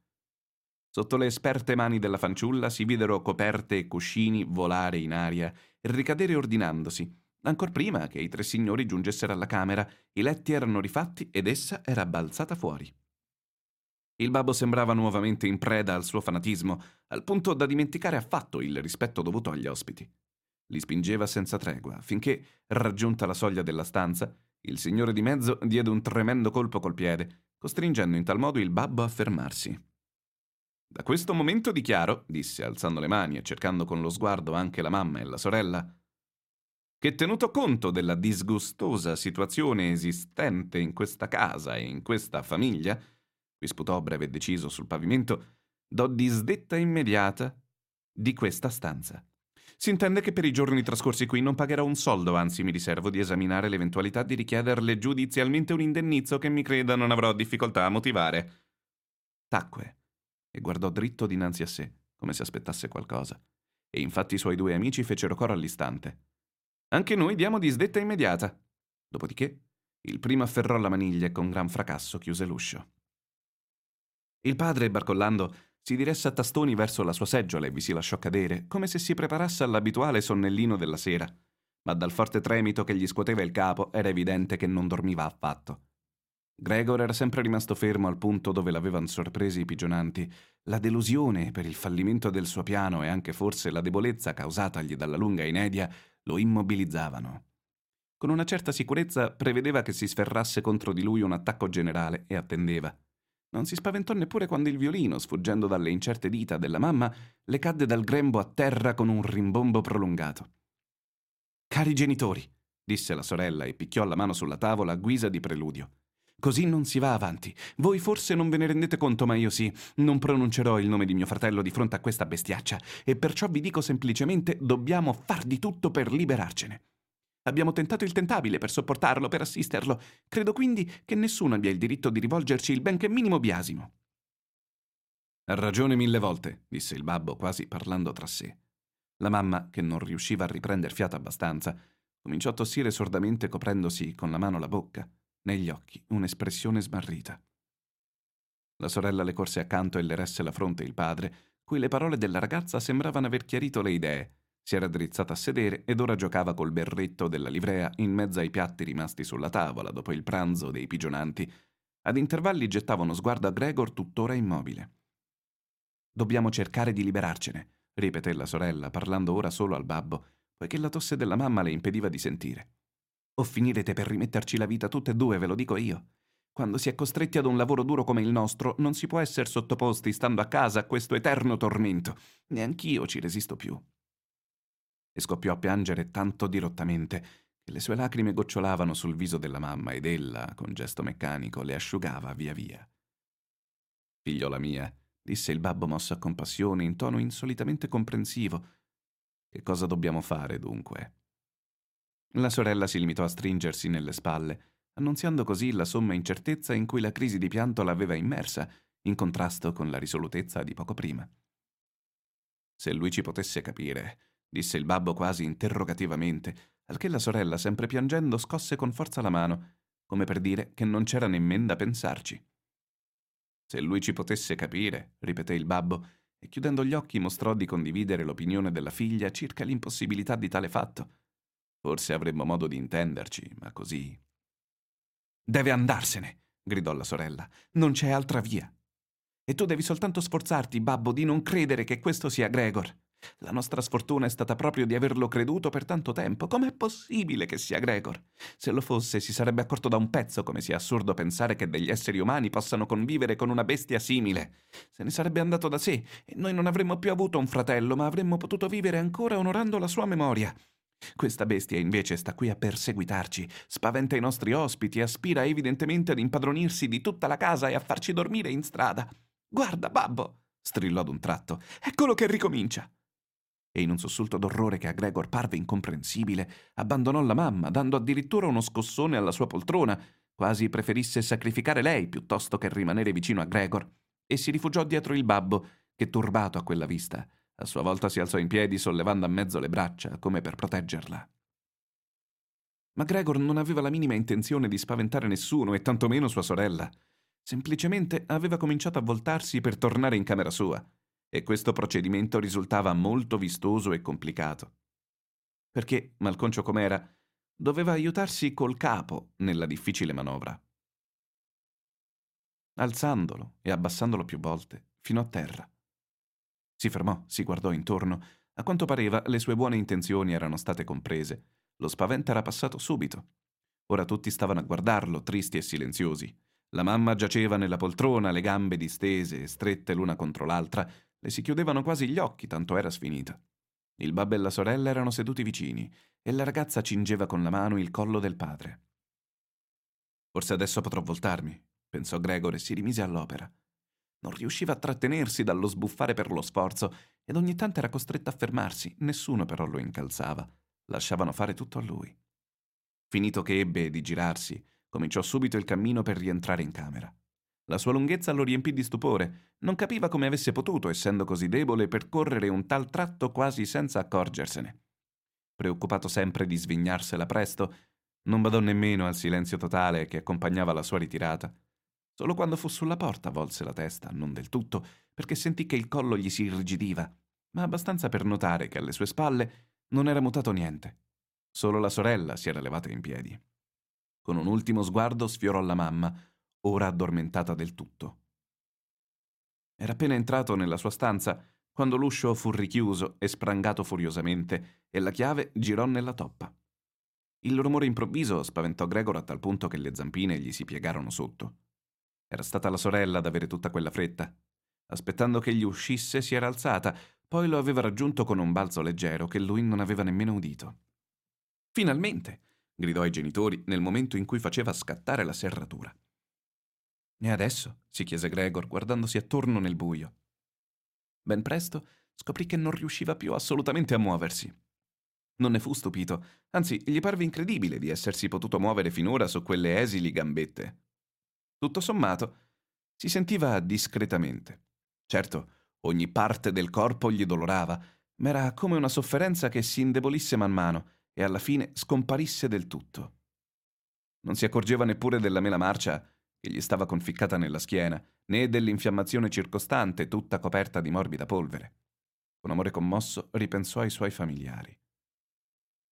Della necessità della propria scomparsa era convinto, se possibile, ancor più fermamente della sorella. Rimase in quello stato di vacua e tranquilla riflessione finché l'orologio del campanile suonò le tre del mattino. Vide ancora dalla finestra cominciare a sbiancarsi ogni cosa, poi, senza esserne cosciente, chinò definitivamente il capo e dalle narici esalò fievole l'estremo respiro. Quando di prima mattina giunse la serva, nella sua irruente energia sbatteva sempre le porte ad onta di tutte le raccomandazioni, in maniera che nessuno della casa poteva riprendere tranquillamente il sonno dopo il suo arrivo, andò come al solito a trovare Gregor e a tutta prima non riscontrò nulla di nuovo. Pensò che facesse apposta a starsene immobile, che volesse darsi le arie di offeso. Gli attribuiva infatti piena capacità di intendere. Poiché aveva in mano una lunga scopa, provò, di sull'uscio, a fargli il solletico, ma neppure così ottenne successo. Stizzita, gli menò una piccola botta e solo quando si accorse di averlo spinto in là, senza che lui resistesse, fu presa dai sospetti. Non ci volle molto perché accertasse la verità delle cose. Allora sbarrò gli occhi e fece un fischio di meraviglia, ma incapace di trattenersi a lungo. Spalancò la porta della camera da letto e gridò con la sua vociona nel buio: Vengano a vedere! È crepato! È qui disteso, bello morto e crepato! I coniugi Samsa si drizzarono a sedere sul letto nuziale e dovettero anzitutto superare lo sgomento provocato dalla voce della donna prima di capacitarsi della notizia che aveva dato. Ma subito marito e moglie, ciascuno dal proprio lato, scesero a precipizio dal letto. Il signor Samsa si buttò la coperta sulle spalle, la signora restò solo con la camicia da notte ed entrarono nella camera di Gregor. Frattanto si era aperta anche la porta del tinello, dove Grete dormiva da quando avevano accolto i pigionanti. Era tutta vestita, come se non avesse chiuso occhio ed anche il pallore del suo viso sembrava testimoniarlo. Morto? chiese la signora Samsa guardando la serva con aria interrogativa, sebbene anche lei potesse constatarlo, anzi vederlo, senza bisogno di constatare nulla. Credo bene, rispose la donna, e a prova di ciò spinse con la scopa il cadavere di Gregor ancora per un buon tratto. La signora Samsa fece un gesto come se volesse fermare quella scopa, ma non lo completò. Beh, disse il signor Samsa, Possiamo ringraziar Dio. Si fece il segno della croce, imitato dalle tre donne. Greta non staccava gli occhi dal cadavere. Guardate, disse, com'era magro. Da un pezzo non mangiava più niente. Come gli si portava il cibo in camera, così tornava indietro. Ed effettivamente il corpo di Gregor era secco e piatto, lo si vedeva chiaramente ora che non stava più eretto sulle zampine e non c'era nessun altro motivo di distrazione. Vieni un momento in camera nostra, Greta, disse la signora Samsa con un malinconico sorriso, e Greta, data un'ultima occhiata alla spoglia, seguì i genitori nella stanza matrimoniale. La serva chiuse l'uscio e spalancò ben bene la finestra. Era ancora presto, ma all'aria fresca si mescolava già un lieve tepore. Marzo stava ormai per finire. Dall'altra camera uscirono i tre pigionanti e cercarono con lo sguardo stupiti la colazione. Nessuno si era più ricordato di loro. E la colazione dov'è? domandò Burbero il signore che stava in mezzo rivolgendosi alla serva. Ma costei, ponendosi un dito sulle labbra, con un cenno rapido e silenzioso invitò i tre signori ad entrare nella stanza di Gregor. Essi obbedirono e con le mani infilate nelle tasche delle giacchette un po' logore, si fermarono in piedi nella stanza ormai piena di luce, attorno alla salma. La porta della stanza matrimoniale si aprì ed apparve il signor Samsa con indosso l'uniforme, recando al braccio da una parte sua moglie, dall'altra sua figlia. Tutti e tre avevano gli occhi un po' arrossati dal pianto. Greta, ad intervalli, premeva il viso contro il braccio del padre. Escano subito da casa mia! esclamò il signor Samsa additando la porta, senza tuttavia staccarsi dalle due donne. Che cosa significa? chiese un po' stordito il signore di mezzo con un sorriso mellifluo. Gli altri due tenevano le mani dietro la schiena e le strofinavano ininterrottamente, quasi aspettassero con gioia lo scoppio di un grosso litigio, che però dovesse risolversi favorevolmente per loro. Significa esattamente quello che ho detto, rispose il signor Samsa, e formando una linea retta con le sue due accompagnatrici, avanzò verso il signore di mezzo. Questi era rimasto immobile e fissava il pavimento. Si sarebbe detto che nella sua testa le cose andassero conformandosi ad un nuovo ordine. Va bene, ce ne andiamo, disse poi, alzando gli occhi verso il signor Samsa, come se, preso da un improvviso accesso di umiltà, chiedesse il suo beneplacito anche per quella decisione. Il signor Samsa si limitò ad accennare brevi assensi del capo, guardandolo con gli occhi sgranati. L'altro allora si diresse a gran passi verso l'anticamera. I suoi due amici, che già da un momento si erano messi ad ascoltare attenti, senza più muovere le mani, fecero letteralmente un balzo per seguirlo, quasi temessero che il signor Samsa, precedendoli nell'anticamera, gli impedisse di congiungersi con il loro capo in testa. Tutti e tre in anticamera tolsero i cappelli dall'attaccapanni, i bastoni dal portombrelli, si inchinarono silenziosi ed uscirono dalla casa. Mosso da una diffidenza che si rivelò subito del tutto infondata, il signor Samsa con le due donne avanzò sul pianerottolo. Appoggiati alla ringhiera, seguirono il lento ma incessante cammino dei tre signori giù per la lunga scala. Ad ogni piano, una determinata curva li celava alla vista, ma riapparivano dopo pochi secondi, via via che scendevano più giù, L'interesse della famiglia Samsa andava scemando, finché, quando un garzone di macellaio che saliva con in capo una cesta li ebbe incontrati e superati, il signor Samsa e le donne si staccarono dalla ringhiera e tutti e tre, come sollevati da un peso, rientrarono nell'appartamento. Decisero di dedicare quel giorno al riposo e ad una passeggiata. Era una piccola vacanza che non solo si erano meritati, ma di cui avevano assoluto bisogno. Si sedettero perciò intorno al tavolo e scrissero tre lettere di giustificazione. Il signor Samsa alla direzione della banca, la signora al suo committente e Greta al suo principale. Mentre scrivevano entrò la donna di servizio. Se ne andava, disse, perché aveva finito il lavoro del mattino. I tre si limitarono ad annuire senza alzar gli occhi, ma accorgendosi che la donna non si decideva ad uscire, la guardarono corrucciati. Ebbene? chiese il signor Samsa. L'altra se ne stava ferma sulla porta sorridendo, come se avesse da comunicare qualche bella notizia, ma volesse un'esplicita richiesta prima di parlare. La piccola penna di struzzo che le ornava il cappello e che da quando l'avevano assunta formava l'oggetto delle ire del signor Samsa dondolava lievemente qua e là. Si può sapere cosa vuole? domandò la signora Samsa, che più degli altri riscuoteva la sua deferenza. Ah, già, già, fece lei, e rideva tanto di cuore da non poter continuare a parlare. Beh, quanto alla questione di portar via quell'affare di là, volevo dire non hanno da preoccuparsi, è già tutto fatto. La signora Samsa e Greta chinarono il capo sulle loro lettere, come se volessero riprendere a scrivere. Il signor Samsa, intuendo che la donna aveva voglia di raccontare ogni cosa per benino da principio, respinse decisamente quel proposito tendendo il braccio. Visto che non poteva raccontare, lei si ricordò di avere una gran fretta, lanciò con aria offesa un Buongiorno a tutti. Si volse di furia e uscì con un pauroso sbatter di porte. Stasera la si licenzia, disse il signor Samsa, ma né la moglie né la figlia gli diedero risposta. Evidentemente l'irruzione della serva aveva rotto di nuovo per loro due la tranquillità appena conquistata. Si alzarono, andarono alla finestra e rimasero lì, tenendosi abbracciate. Il signor Samsa, dalla sua poltrona, si girò verso di loro e le osservò un poco in silenzio, poi le chiamò. Avanti, venite qua. Dimenticate una buona volta le vecchie faccende, prendetevi un po' cura di me. Le due donne gli obbedirono subito, gli fecero delle carezze e terminarono in fretta i loro scritti. Poi uscirono tutti insieme, era la prima volta dopo tanti mesi, e presero un tram che li portò in aperta campagna fuori della città. Erano soli nella carrozza tutta piena della calda luce del sole. Comodamente appoggiati agli schienali, discussero le prospettive che si aprivano per il futuro.